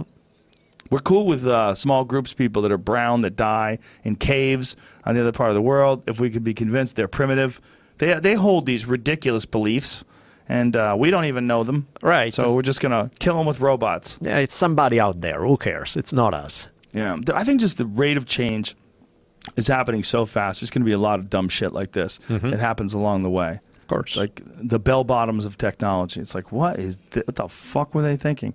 And it's just going to keep keep happening like that. It's, I mean, you think about even most of the stuff that we do today, like which foods are okay to eat and which ones not. How many people like to go, oh, look at that. Greg is gone. He ate the wrong plant. So Yeah. let's make a note that we do not eat that plant. Yeah, are we sure that's all Greg ate? Yeah, exactly. It's like, Maybe well, it's- maybe we should still eat it. Let's try one more time. Yeah, you know? get Mike to eat it. Yeah. he's got an iron stomach. that dude eats old carcasses and shit. I mean, Oh, they had to like express it somehow or another in a way that everybody would remember it too. Yep. Probably in songs and shit. Yeah. Yeah, because exactly that's the other thing. How do you pass information in a society that's not literate? And yet people did it. I mean, when you think about things like the Iliad or the Odyssey, you Mm-hmm. know, these long ass compositions completely passed on orally, you know, Yeah. without, you know, by the time they wrote them down, was centuries down the road. It's like, that's some pretty insane thing that humans were able to do and like memorize all this stuff. Yeah, really insane. You know, I was thinking the other day about songs, like how crazy the technology of remembering things through songs are. Because if, like, you think of all the songs you could sing along to the words, Mm-hmm. now think of how many poems that you could recite. Uh, It's like very few, or stories that you can. Yeah. re- well, poems maybe because they rhyme, but reciting a story verbatim, almost none. No. Very few, but like we were uh, at the comedy store the other day. We were talking about um, um, grammar and sentence structure and stuff like that. And uh, I brought up those uh, ABC after school Mm-hmm. things like conjunction, junction. What's your function? Hooking up words and phrases and clauses. Like you know what it is. Like you know, I'm just a bill sitting here on Capitol Hill, and like they explain Of course. these things in a way that you could remember fucking decades later. Yep. You would never remember. You would never remember if it wasn't for those things. there was a guy um, named Arius who was like one of these, uh, like back when they had the Council of Nicaea and they kind of decided what is real Christianity gonna be and what we decide to be the Mm-hmm. fake stuff. Arius was on the losing side, but part of the thing that made him insanely popular is that he put on all his theology in songs, exactly like what you're saying. So there would be this super complicated thing about, you know, Jesus being kind of like God the Father, but not really, and da da da. Like really brainy stuff put on like a silly song that the guy would sing while he's baking bread and stuff. And so he was ridiculously popular because he figured that's how people pick up stuff. It is how people pick up stuff. You know, I mean, to this day, right? Like pronouns. I think of that song, pronouns take the place of a noun, because saying all those nouns over and over can really wear you down. Somebody didn't miss too many days at school. Good job. That that stuff, for whatever reason, sticks. Of course. I wonder why. Like making things rhyme, and and putting them in song, has a particular profound effect on your memory. Yeah, it is funny because even when you look at babies, you know, they respond to music so much. They have that immediate, like some sounds that click with the, the developing mind of a baby. You don't need to have culture, you don't need to have knowledge, you don't need to have. As baby, you can still pick up things and remember them. And, you know, Yeah. or sometimes, you know, somebody put uh, some music and one note goes and the babies immediately recognize it. It's like, I know what this is. It's Right, like, that's right. the one I enjoy. And there's, so a Sure. video the other day, by the way, it was fucking hilarious in uh, in Italy. This uh, is this little kid. He's probably two or three years old, and the dad keeps trying to play like children's song, and the baby's pissed off, and he's like, "No, no, no!" And he's like, "What do you want?" And he says something, and the dad is like, "Okay, fine, we'll do this again." And whole lot of love by Led Zeppelin start, and the baby just lights up. He's so happy. He's like, "Yes, That's hilarious. that's what we are talking about." It would be amazing if that kid grows up to be like a big rock star. Right? You imagine? Get Yeah. him into a whole lot of love when he's a baby. Exactly. that to me is like I kind of did that a lot with my daughter because I'm like, I hate to do this to you, but you're my daughter and I want to listen to good shit. I don't want to listen to stupid baby stuff all the time. So it's like, even to this day, like she goes to bed with Hendrix. Like there's Hendrix as a lullaby. Of course, the mellow Hendrix, is the Right. hardcore stuff is for the day. But like at night when she want to go to sleep, I'll put on like the more mellow things, like when Hendrix playing acoustic guitar or like Little Wing or something like that. And I'm yeah. like, that I can tolerate. Don't give me any baby shit stuff because I just, I mean, right now she's not a baby, but even when she was little, I'm like, sorry, I can't do that. They like it though. The thing about baby stuff is like babies like baby stuff, or even little kids like little kid stuff. Like my kids like a lot of really fucking dumb shows, but they love them. Right. It's like, what can you do? Can you say no? You can't love that because it's too fucking stupid. But it's not stupid to them. I can tolerate it if we balance it with something else. I'm like, Right. okay, watch it. That's fine. I get it. It's part of your developmental stage. Good for you. Right. But give me something here, okay? Let, let, let's find a middle ground here where we can listen to the same music or watch something. Like, and that's where I recognize I may have done irreparable damage to my offspring because I realized, like, the other day we watched a movie and my daughter's comment to basically say this is the coolest thing ever was like, it's as good as Conan the Barbarian. That I was like, yes, I'm glad you're my daughter. Yes. Was she talking about the books or was she talking about the movie though? all of it. She she loves the you know the one Conan that was good, Arnold? the Arnold, the Right. original, the 1982, and of course, yeah, I read her all the Robert E. Howard stories, and she, Wow. you know, I changed the language slightly because sometimes the language is a little like you need to really have a crazy vocabulary for an eight-year-old. You're not gonna pick it up, so I kind of tweak it a little, but then you know all the good stuff is there, and uh, I feel like the best Conan could have been Jason Momoa. They just gave him a shit movie. yeah, the script was like Momoa is so good. He's very good. and he looks and like a fucking barbarian. Like you believe it. perfect. Big giant guy, and he's also not built like a bodybuilder. He's Right. just built like a guy who's in really good shape, mm-hmm. which you would think Conan would be. There he is. Right. I think he was the best Conan. No, he seemed to me to be the most realistic. Uh, maybe could have used a little bit more gym time, but not nothing crazy. But the problem, yeah, the scripts. That's Yeah. something that sometimes frustrates me when you see like ev- all the elements are there and the Uh-huh. screenwriting sucks. Sucks. You're just like, come on, man. Sucks. Screenwriting, not." just straight dog shit. But he was fucking great as Conan. Like you believed it. Yep. No, he just looked evil enough, and it looked like a guy who really was a sword fighter who really did live in that era. Mm-hmm. Whereas Conan, played by Arnold Schwarzenegger, you're like, wait a minute, this guy's got no armpit hair. Yeah, yeah, He's fucking it's little. completely shaved down. Yeah. built like a brick shit. I was like, it just he was freakishly big. yeah. That's actually a picture. He looks fairly reasonable there. Right. Good old But he said, you know, now that I think about it, he was actually quite a bit leaner in those days than he was in his bodybuilder day. Yeah. Yeah, that one was just awesome. But he was still, Nice. this definitely the dude had been doing some bench pressing. It wasn't uh, someone just swinging club bells around, and You mean he didn't get those muscles just by pushing the wheel of pain? that was Just- part of it too. Right. There was The- definitely that, a little bit of that too. Oh man, on that note, Fun. I've been um, the last couple of years I've been playing a lot in that world with screenwriting and stuff. I'm so excited with that. I'm just getting because you know the, the thing that I enjoy, like in History on Fire and stuff like that, is storytelling. Mm-hmm. And I realize I end up doing that in whatever field I'm. You know, whether when I'm teaching, most of it is storytelling. When I'm History on Fire is storytelling, and so. I started playing a little with screenwriting because I had good hookups. Man, I'm having so much fun. It's like it What are you writing? Like, well, there's the stuff that looks. There are a few, like they are all mostly historical fiction kind of stories, and one of them right now looks really damn promising. But they have threatened me to chop off my balls and nail them to a tree if I talk about it, so I can't really bring it up because that one actually has a shot at making it. Oh, okay. There are other things where um, much more kind of early development, like for example, oh, I saw you got outside the Frank Frazetta painting. right? Yeah. So Sarah, the granddaughter of Frank, wants to develop one of the one of the characters that are. Is she one of the grandpa- Frazetta girls? yeah, yeah, she's the one who does it all. Yeah. right?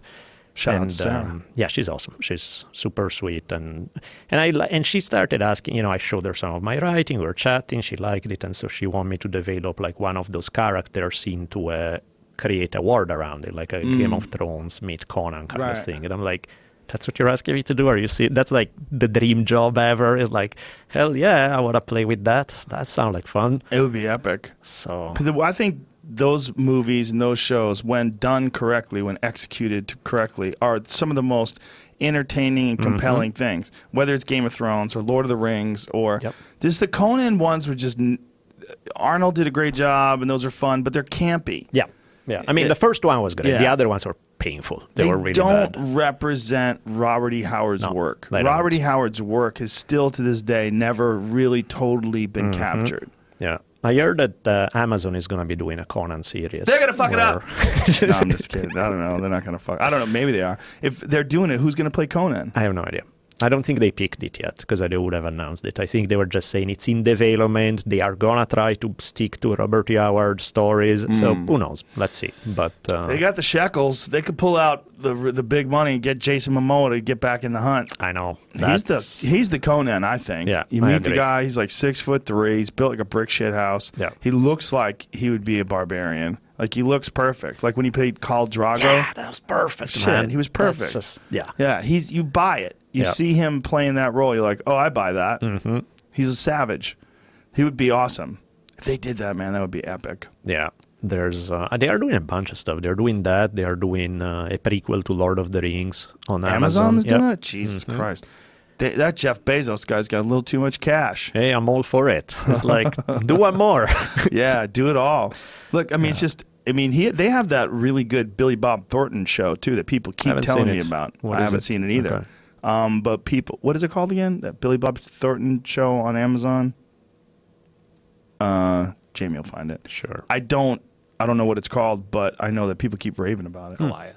Goliath. Oh, Thank I you. haven't heard of it. Yeah, it's supposed to be really good. Yeah. And, you know, the problem with those, here's what's weird. More than half the households in this country have Amazon. Mm-hmm. I think Amazon Prime. Yep. Like, right? It's like 51% of the households. But how many people are actually watching those Amazon videos? That's a good question. I think once they start putting this kind of money on some of these big shows, the odds that that percentage is going to grow is pretty damn high. Let's find out this. I don't know if Amazon releases their numbers. They don't. Do they do it? Probably not, but Do they do it the same? Well, you don't know. Um, Google, uh, see if what how many people watch Goliath on Amazon. Maybe we'll find out because they, they no one has any idea how many people are watching things on Netflix other than Netflix. And Netflix, they they just they don't tell anybody nothing. And clearly must be a good number because they keep producing shows, putting Oh, a ton yeah. of money in it. So you know that it's working for them. Well, what they do know is how many people have subscribed to Netflix, and that's an insane, huge Mm-hmm. Yeah. number. But the actual number of people that watch everything, they don't tell you shit. Like No. I have a comedy special on Netflix, they don't tell you nothing. Mm. They go, "Great job, we, we like it." Right. it. You have no idea Well, if- you like it? Why? Yeah. Well, it's great. People love it. Okay, well, how many people love it? Oh, lots. There's no fucking. They don't give you any data Yeah. which they don't have to. And maybe that's good. Maybe people concentrate too much on the numbers. Right. You know, I mean, like uh, someone, someone was saying that the Oscars this year, uh, the Oscars this year are down by you know five million people. They still got watched by twenty five million people. Exactly. Like what? Yeah. What are we doing here? Like, who cares? Why is that even a thing? Yeah, exactly. Why are we even concentrating on that? I can't find the viewers. But this this is the kind of information they give out. That, is the top binged first season of a U.S. produced Amazon original series ever over its first 10 days. That doesn't mean shit. Yeah, that's No other season, no other season one had a higher season completion rate through 10 days.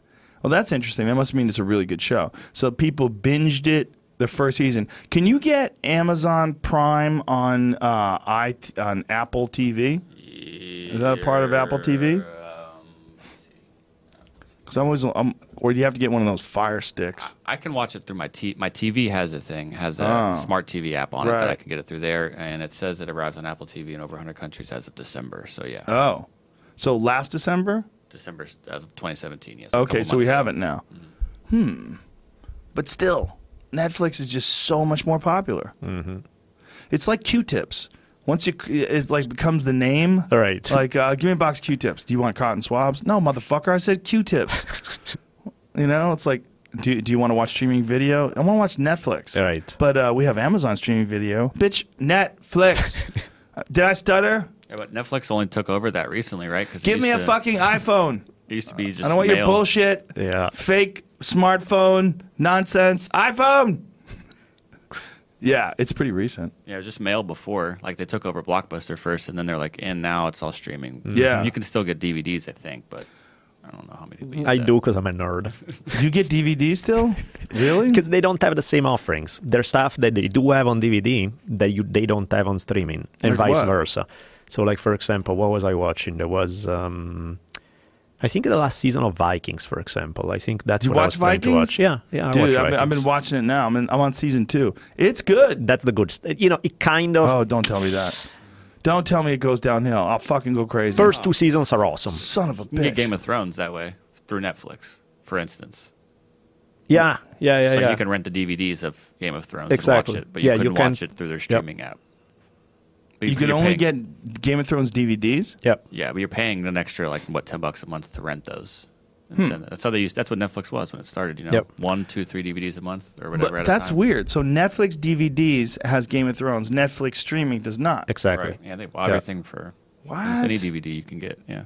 That's weird. Yeah, they have a lot more on DVDs than they have just streaming. There's a bunch of stuff that I want to watch, like case in point, yeah, Game of Thrones, Vikings. Some of that stuff is. Uh, I used to freak out at not having a physical DVD player in Mm-hmm. my laptop. Like this is r- ridiculous. So I bought one of those ones that plugs in. yeah, yeah, of course. I never used it once. It Really? just sat there. Because by now you're just watching all on streaming all the yeah, I- time. or I download them from Yeah. iTunes and then they sit on my laptop. I don't. Yeah, it's. This is all so new, but yet we're so convinced that this is what this is the future. This is it. Netflix. Period. Yep. Everybody else, fuck off. It's locked in. And I think they're doing comedy specials on Amazon as well. I'm pretty sure Amazon Prime did Bob Saget's new special and a few other people. And that's one of the cool things because Amazon is trying to compete with Netflix, so they are trying to come up. So they're going to put an insane amount of money in shows, Hmm. and it's great for content because there's today there's probably more possibilities for people doing stuff than ever before. You know, there were before you had only so many studios producing only so many movies. Now Brian there's so much more. Brian Where you Callen's go. on there. Joey Diaz is on there. Brian's on Netflix. Jim Breuer's on Netflix. Um, who else? Papa. Tom Papa. Tom Segura's old one. Yeah, Eddie Pepitone.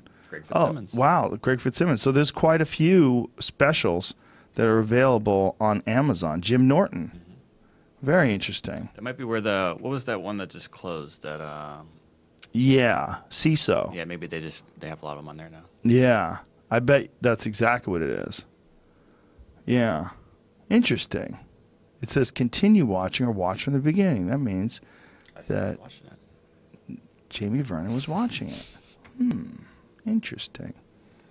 Yeah, um, I hope it works. I mean, I would love to see a bunch of different viable outlets for people to release films and TV shows and stuff like that. And God knows Netflix has enough money, I know they and they are so does yeah. Amazon. They have a ton of fucking money. So does Apple. Yeah, yeah. Apple's not doing that though. Are they going to try to do that? Create Uh, original stuff? They have stuff. They have that one uh, Jennifer Aniston and Reese Witherspoon show that's coming out soon. look they at me. that. Look at me. Look at me. They did the, They had a game show, or not game show, but Planet of the Apps with like Gwyneth Paltrow, will.i.am, Gary Vee was on that. Again, they're trying to get me to throw up. yeah.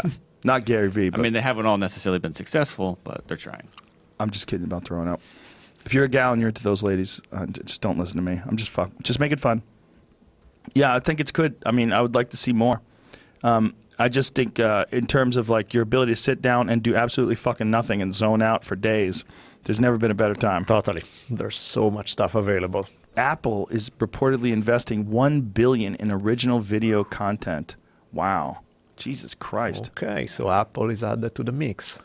And that's Gary Vee with a big old smile on his face. How does that guy sleep? I don't think he does. How's he? Where's he? Where's he have the time? Planes. I'm pretty busy. And yeah, I but that's what that guy. And that's go, exactly what fuck? people ask about you is like, how does he manage to do like 72 careers in one and go Mm. hunting and work out and do this and that? Is like, I don't know. I think human cloning. There are like really three Joe Rogans going around, and there are like y- you have downloaded your consciousness in three different bodies who are doing some of this stuff. One of them would fuck up hardcore if I did that. Like it's it's hard enough to manage my insanity with one life. right? If I had three lives going on, one of them I'd definitely go off the rails with. I think it's what I'm do is it's more of a it's an illusion that I'm as busy as people Hmm. think I am. It's not as busy. It is busy, but it's less busy with work than people think. Hmm. Because the podcast is, you know, sitting here with a friend like you and talking for a few hours. Is pretty easy. That's not really that hard. And then the working out, well, that's just mandatory. You just have to do course. that. And then there's the stand up comedy. Well, that's kind of a passion project, and it's interesting. And I do it all the right. Like I know I have it timed down. Like I'll hang out with my family till my kids go to bed, which is usually like you know eight ish, Yeah. and that's when I leave. Right. Then I go to the comedy store. Like I, I know I, I've have it pretty much locked in. I get my podcast done before the kids get home from school, so I'm hanging out with them. Right. I, I know how to do it. I'm working out while they're at school, for the most part. That's so, pretty impressive, though, because that means you have a because you, realistically you do have so much stuff on your plate, and the way you make it flow, there's that's something in terms of time management. I think there will be people willing to take courses from you on how to put it all together because that's a skill right there. you have to be really steadfast in what you want to do and what you don't want to Mhm. do. And when you don't want to do something, just don't do it. Right. But th- I wasn't able to do this until I really started working for myself. Mm-hmm. Like working for myself and the ability to like if you have a bunch of different jobs but you're beholden to other people's schedules, it's almost unmanageable. Yeah, it sucks. Then you can't do it. But But uh, that's one of the things I'm trying to do. I'm trying to, as much as I enjoy being in the classroom, I'm trying to be in the classroom less and less, and Mm. just do more online and do more podcast and more. Because I'm tired of being somebody else's schedule. You know, I just No, I don't feel like driving. It's like I don't mind if you put me in the classroom, that's great. But if I have to drive an hour and a half to get there and then Yeah. be stuck in traffic, it's like fuck this. This is just no fun. do you feel like there's opportunities, like real viable opportunities for people now to get an education online? I think a legitimate full education? it's definitely emerging. I mean, I think it's uh, part of the problem is that the universities kind of have a monopoly on the diplomas, which is something that Right. people sometimes need for their job. It's not that they choose, oh, I want to be educated. There are ways to do it. Is also they need that piece of paper, and of course, so far only the official universities have that. But otherwise, yeah, there are a bunch of ways. There's like even when when was he on? Like Thaddeus Russell had it on that he's starting to do his own thing. Mm, yeah, Thaddeus has Yeah. got something called. I told him to change the name. He's calling it Renegade University. Yeah, yeah, I'm like, stop, stop. People are gonna think you're a douchebag. Stop.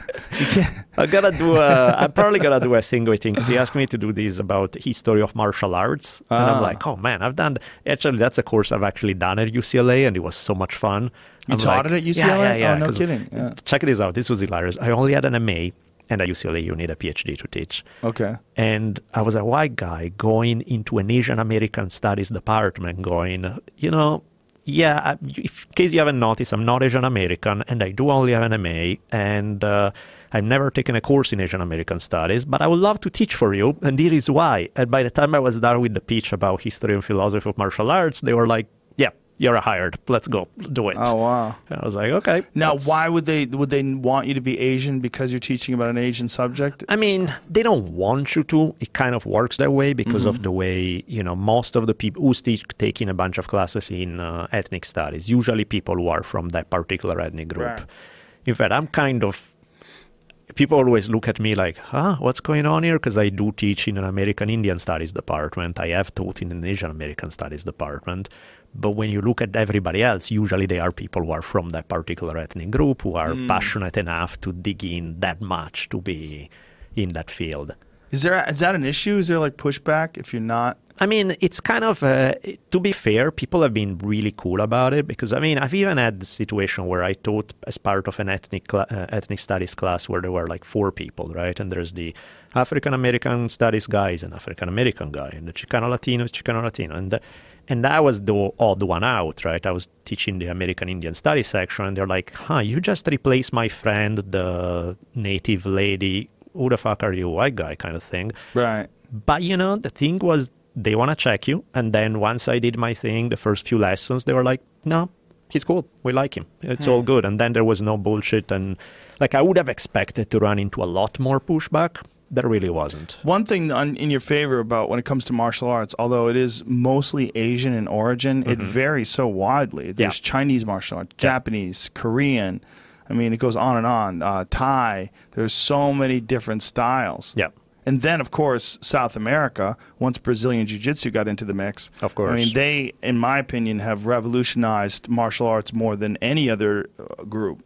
I think that one part of the country in South America and Brazil, Mm-hmm. they've had more of an impact on martial arts, I think, than anyone because they essentially started, I mean, they started the Ultimate Fighting Championships just to see if their martial art was superior. Mm-hmm. Yep. And they proved it to be so, at least on its own, uh, by, by itself Yeah. at first, you know, before anybody knew about it. I think that stuff was uh, there's the whole period from when Japanese martial arts were kind of crashing because nobody was dressing as a samurai anymore. You know, doing that stuff didn't make sense anymore, and jiu-jitsu was seen kind of as low class activity for gangsters, and you know there was less and less popularity for that field. And then when uh, Jigoro Kano, the creator of judo, started, he was this nerdish upper class guy, but he was very passionate about judo.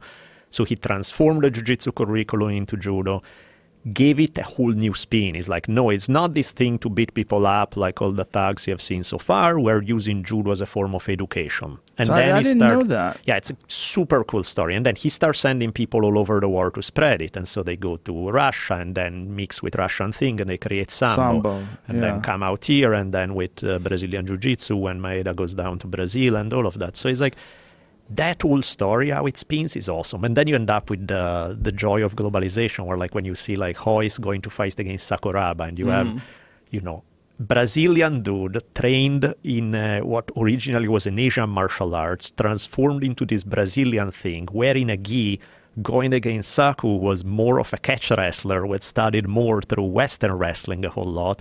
It was hilarious. It's like you have the Japanese guy who was a more Western wrestling background, Yeah. and uh, it's it's funny. That is crazy. The Japanese, especially Sakuraba, were way influenced by catch wrestling, but which is American folk style wrestling. Yep, yep. Yeah. Now I didn't know that um, that jujitsu was used by thugs. Yeah, that was the part of the reason why it was Japan. crashing in popularity is because it used to be sort of the samurai arts, right? Right. You do that stuff. But then the samurai ended. You know, by the 1870s or so, there was the collapse of the samurai. So there really wasn't a function for this stuff anymore. It's like, Wow. and the only people who trained were mostly gangsters and kind of rough guys who trained for because they got into fights on the street.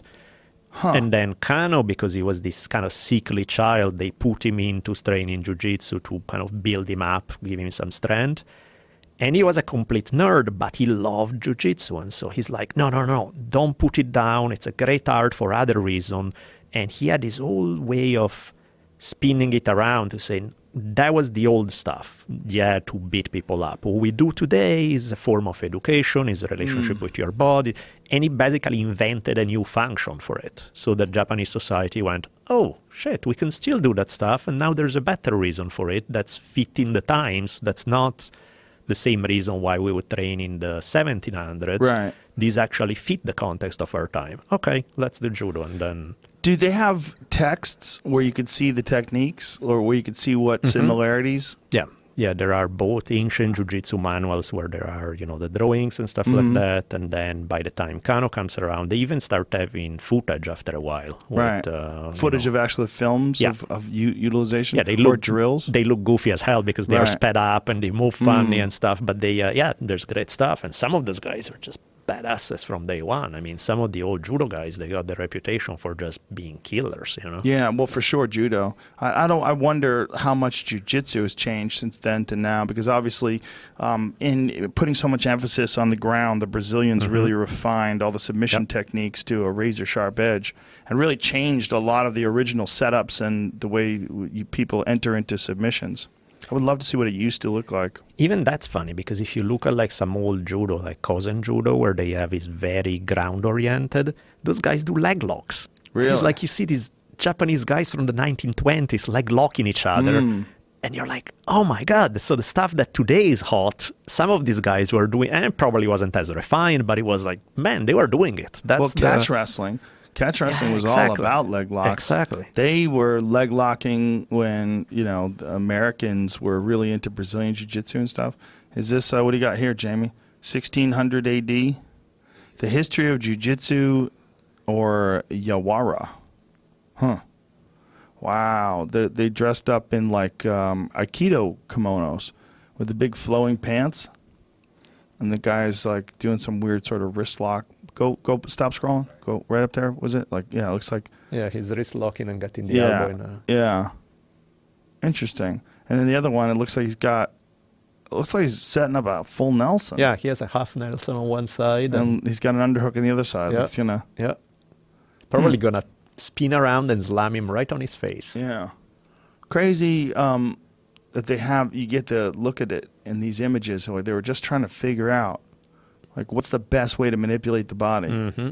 It's just amazing to me how much of it came from Japan. Yep. I mean, Japan, so many interesting techniques, and that one area was so vital and so important when it came to the development of martial arts. Japan is that weird, like the story between China and Japan is very similar to ancient Greece and ancient Rome. You know, a lot of the developments came from Greece, a lot of the developments came from China. But then both the Roman and the Japanese took those ideas and then ran with it and systematized them, gave them a lot more of a structure, gave Right. them, made them way easier to learn and to teach, Yeah. and then popularized them as a result. And it was like, yep, now this stuff works. It's a lot easier Interesting, to too, that they brought it to other countries. hmm Yeah, that was part of Kano's vision because Kano was not a nationalist. He did not have this Japan, fuck you, everybody else. He had this idea of like this universal brotherhood of mankind. So we need to bring our stuff so that everybody can benefit from it. And and so he sent, yeah, he sent people all over the world. That's amazing. There I was mean, even I did a podcast. I did a three-part series on uh, in History on Fire about Theodore Roosevelt because he was just such a crazy motherfucker, right? He's like the one American president that's the wildest dude out there. And he, in like 1905, 90, somewhere right around there, he had a guy sent by Kano that taught judo to the United States president. Wow! And so Roosevelt was one of the very first Americans ever to to learn some judo. He was such an important president, man. If it wasn't for him, we wouldn't have the national public lands we have today. Yep, he was awesome. He's Yeah. the you know I generally speaking when you talk about U.S. president is like different degrees of what I don't like. It's like, okay, I hate this guy, I mildly hate this guy, I really hate this guy.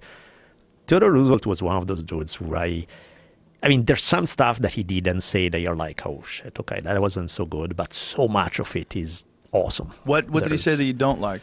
well, I mean, you got to give him a pass for when he lived, but he, of course, the his idea about race compared to what we would consider cool today, yeah, not the. He had some pretty heavy. Ra- he started a lot more racist than he ended, so I also give him hmm. credit for that, for being Adaptive. yeah, very hmm. adaptable and cool in that regard. But clearly, some of his writings was pretty freaky, and and also he's one of the guy who just never saw a war he didn't like. You know, he's like war, yes, Well, he was an adventurer, right? yeah. The art of jiu-jitsu is worth more in every way than all of our athletics combined. President Theodore Roosevelt, 1905. I agree. Yep. I agree. Me and Teddy Roosevelt, same page.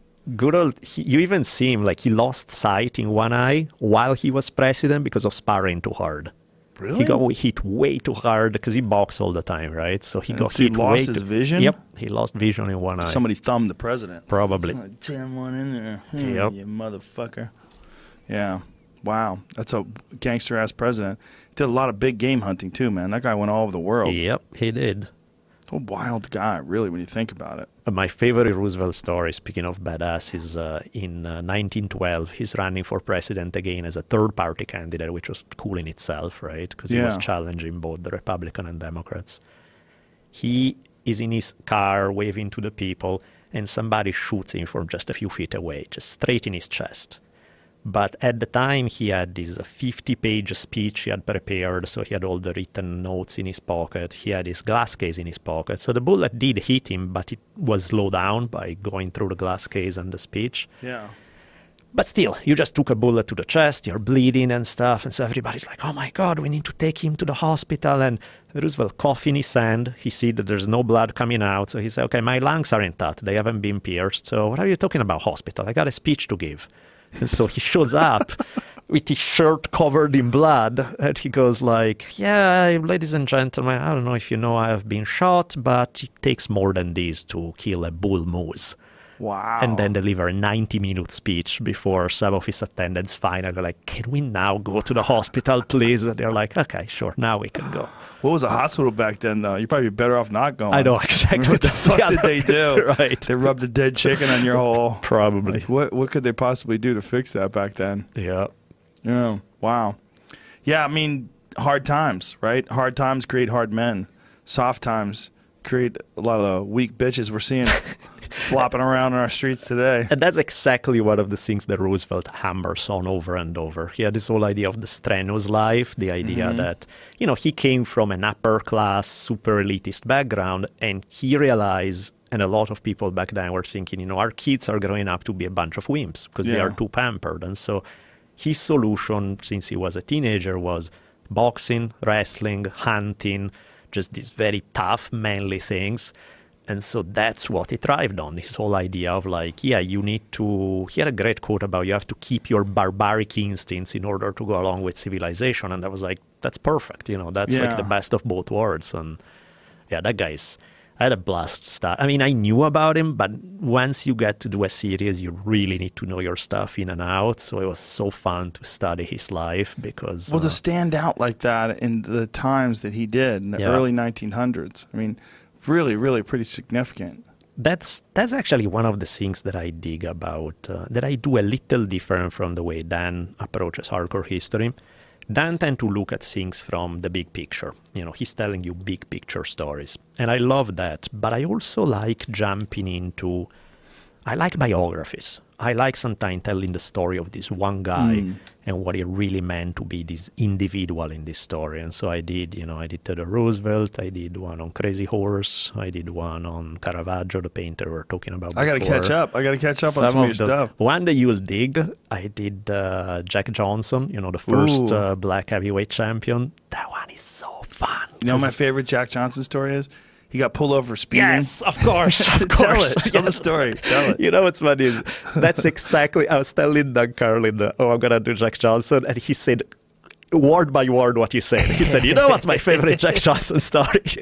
I wonder if that was. Well, tell the story so people know. So what happened was he gets pulled over in some southern state. I believe it was Georgia uh, at the time when you know being I think it was Texas. Might have been Georgia. everybody yeah. has the there you know not many people had cars and jack johnson was one of the guys who love his fast cars and he was speeding so they pull him over and the cop is like hey boy this is gonna cost you you owe me $50 and you know back then you could pay your ticket on the spot in cash and jack johnson pull his ca- cash out start it is a hundred and the cop is like I don't have change for that kind of money. And he's like, no, no, no, no. Two hours from now, I'm going to be driving back the same way and I'm going to be doing the same speed. So I'm just paying you ahead. You know?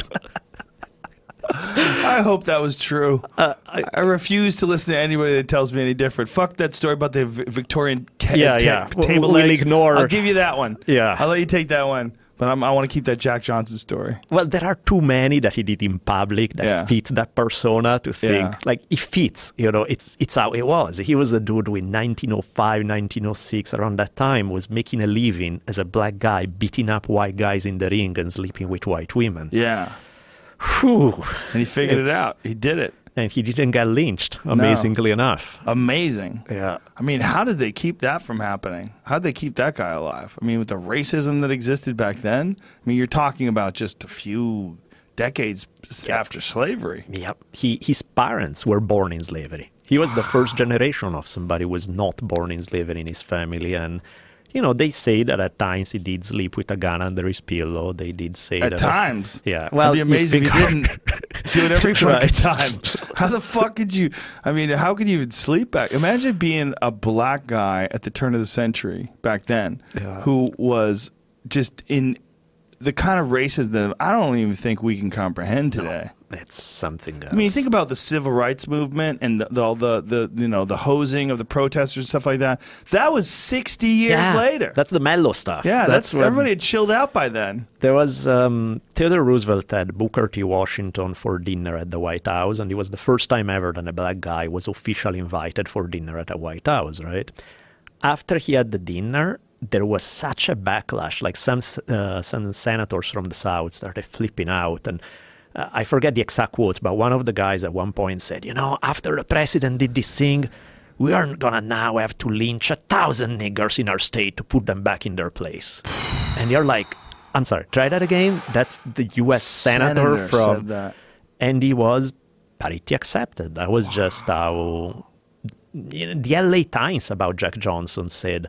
You know, why didn't Jim Jeffries kill him? That brutal beast. That you know, the stuff that you read, the quotes are like, come on, somebody must have made it up because they couldn't be that racist. You That know? was in the L.A. Times. Yeah. Oh, God.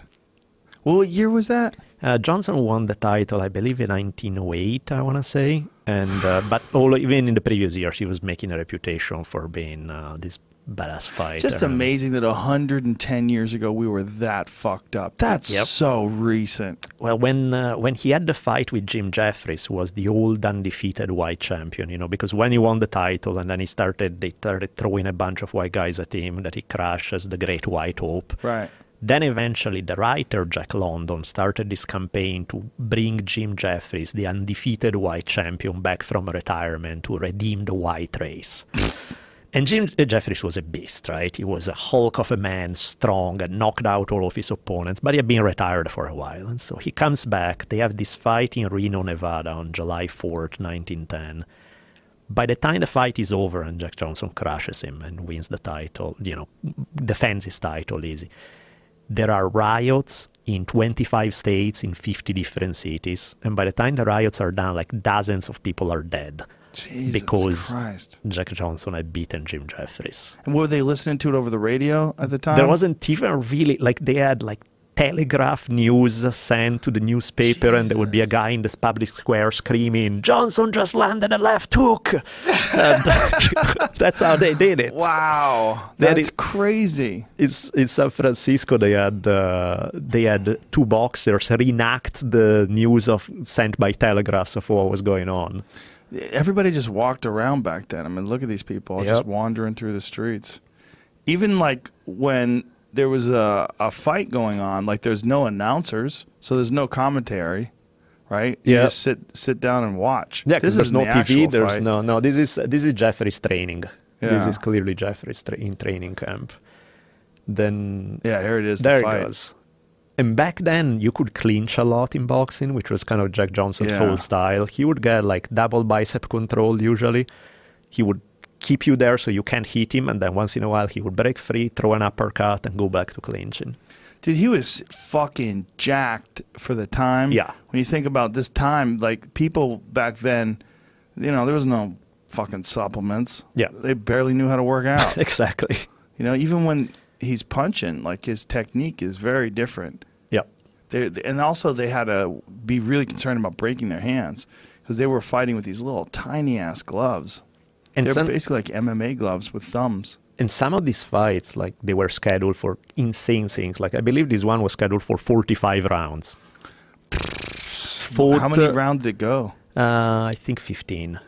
Fought uh, at 2 p.m. in July in Nevada under 110 degree weather.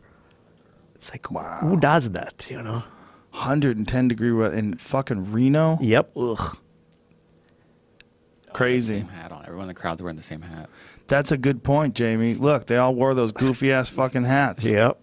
Like, why did everybody like? I want to look slick. See, want to wear a nice hat. While I watch the white race succeed. Like, how many black people are in the audience? Not many. You can Yeah. count on that. Yeah, the, Yeah. they say that the band, before Jack Johnson uh, came onto the ring, shortly before they announced him and he came on, the band was playing this popular song of the time called All Coons Look Alike to Me. Wow. That's right before he comes on.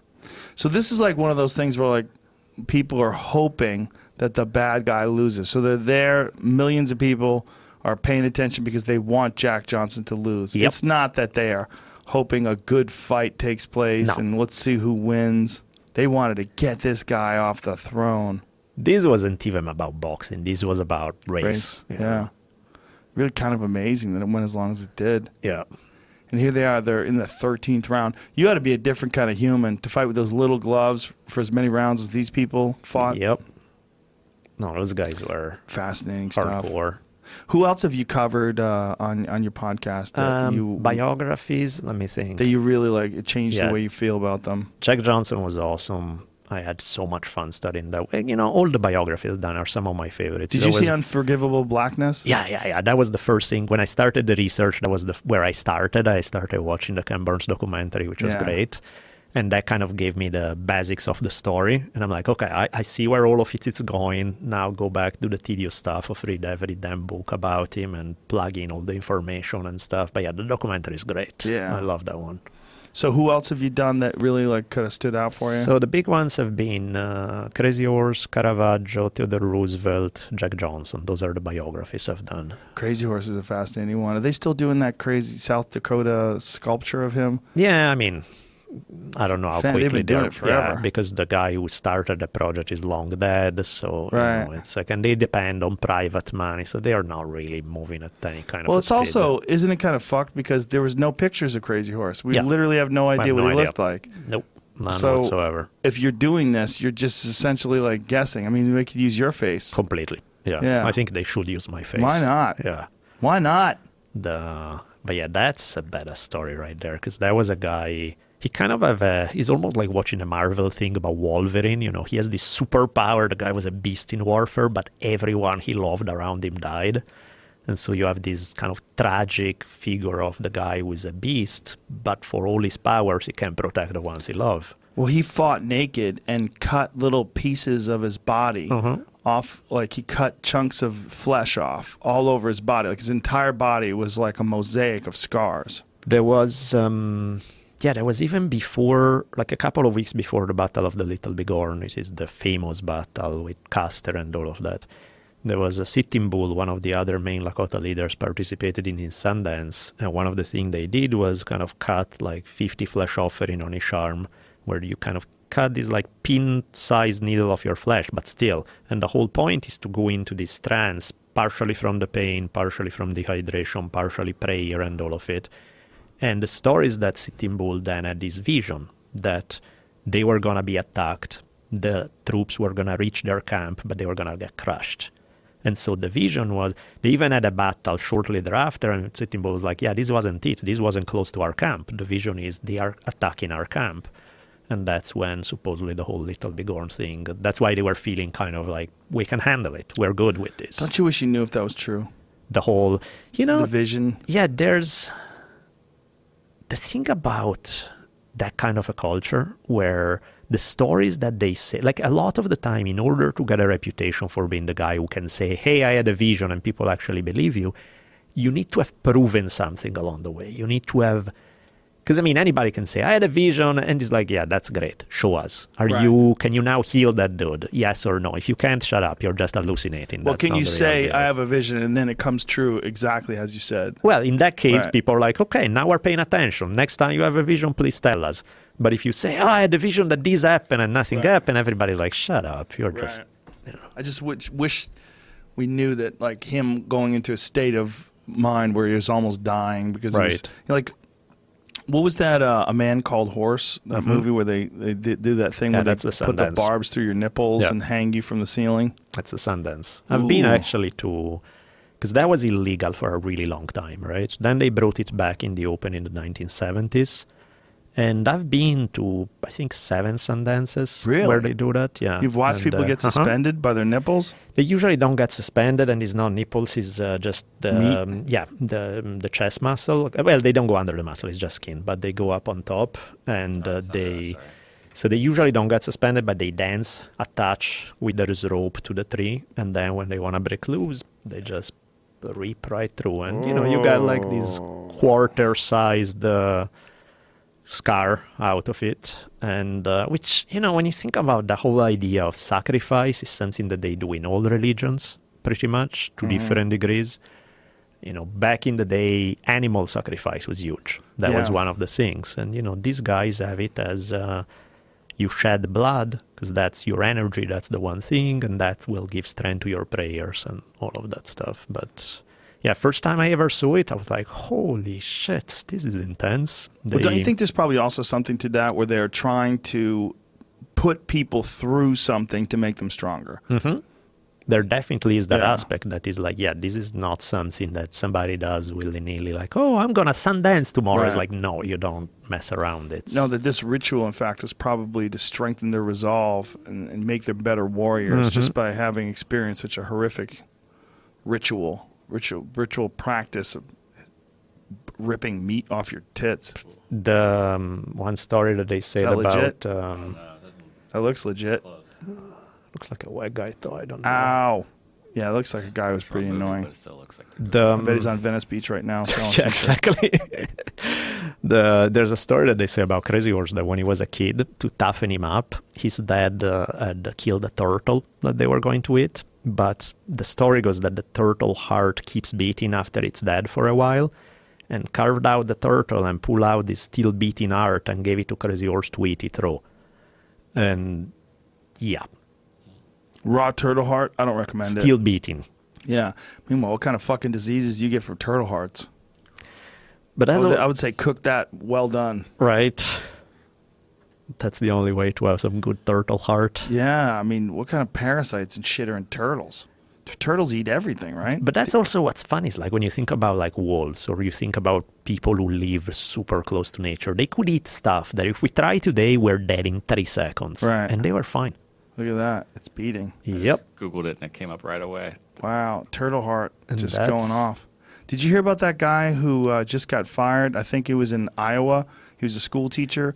He fed a snapping turtle a puppy in the middle of the class. What the hell? Yeah, no, I did not hear that. Yeah, yeah.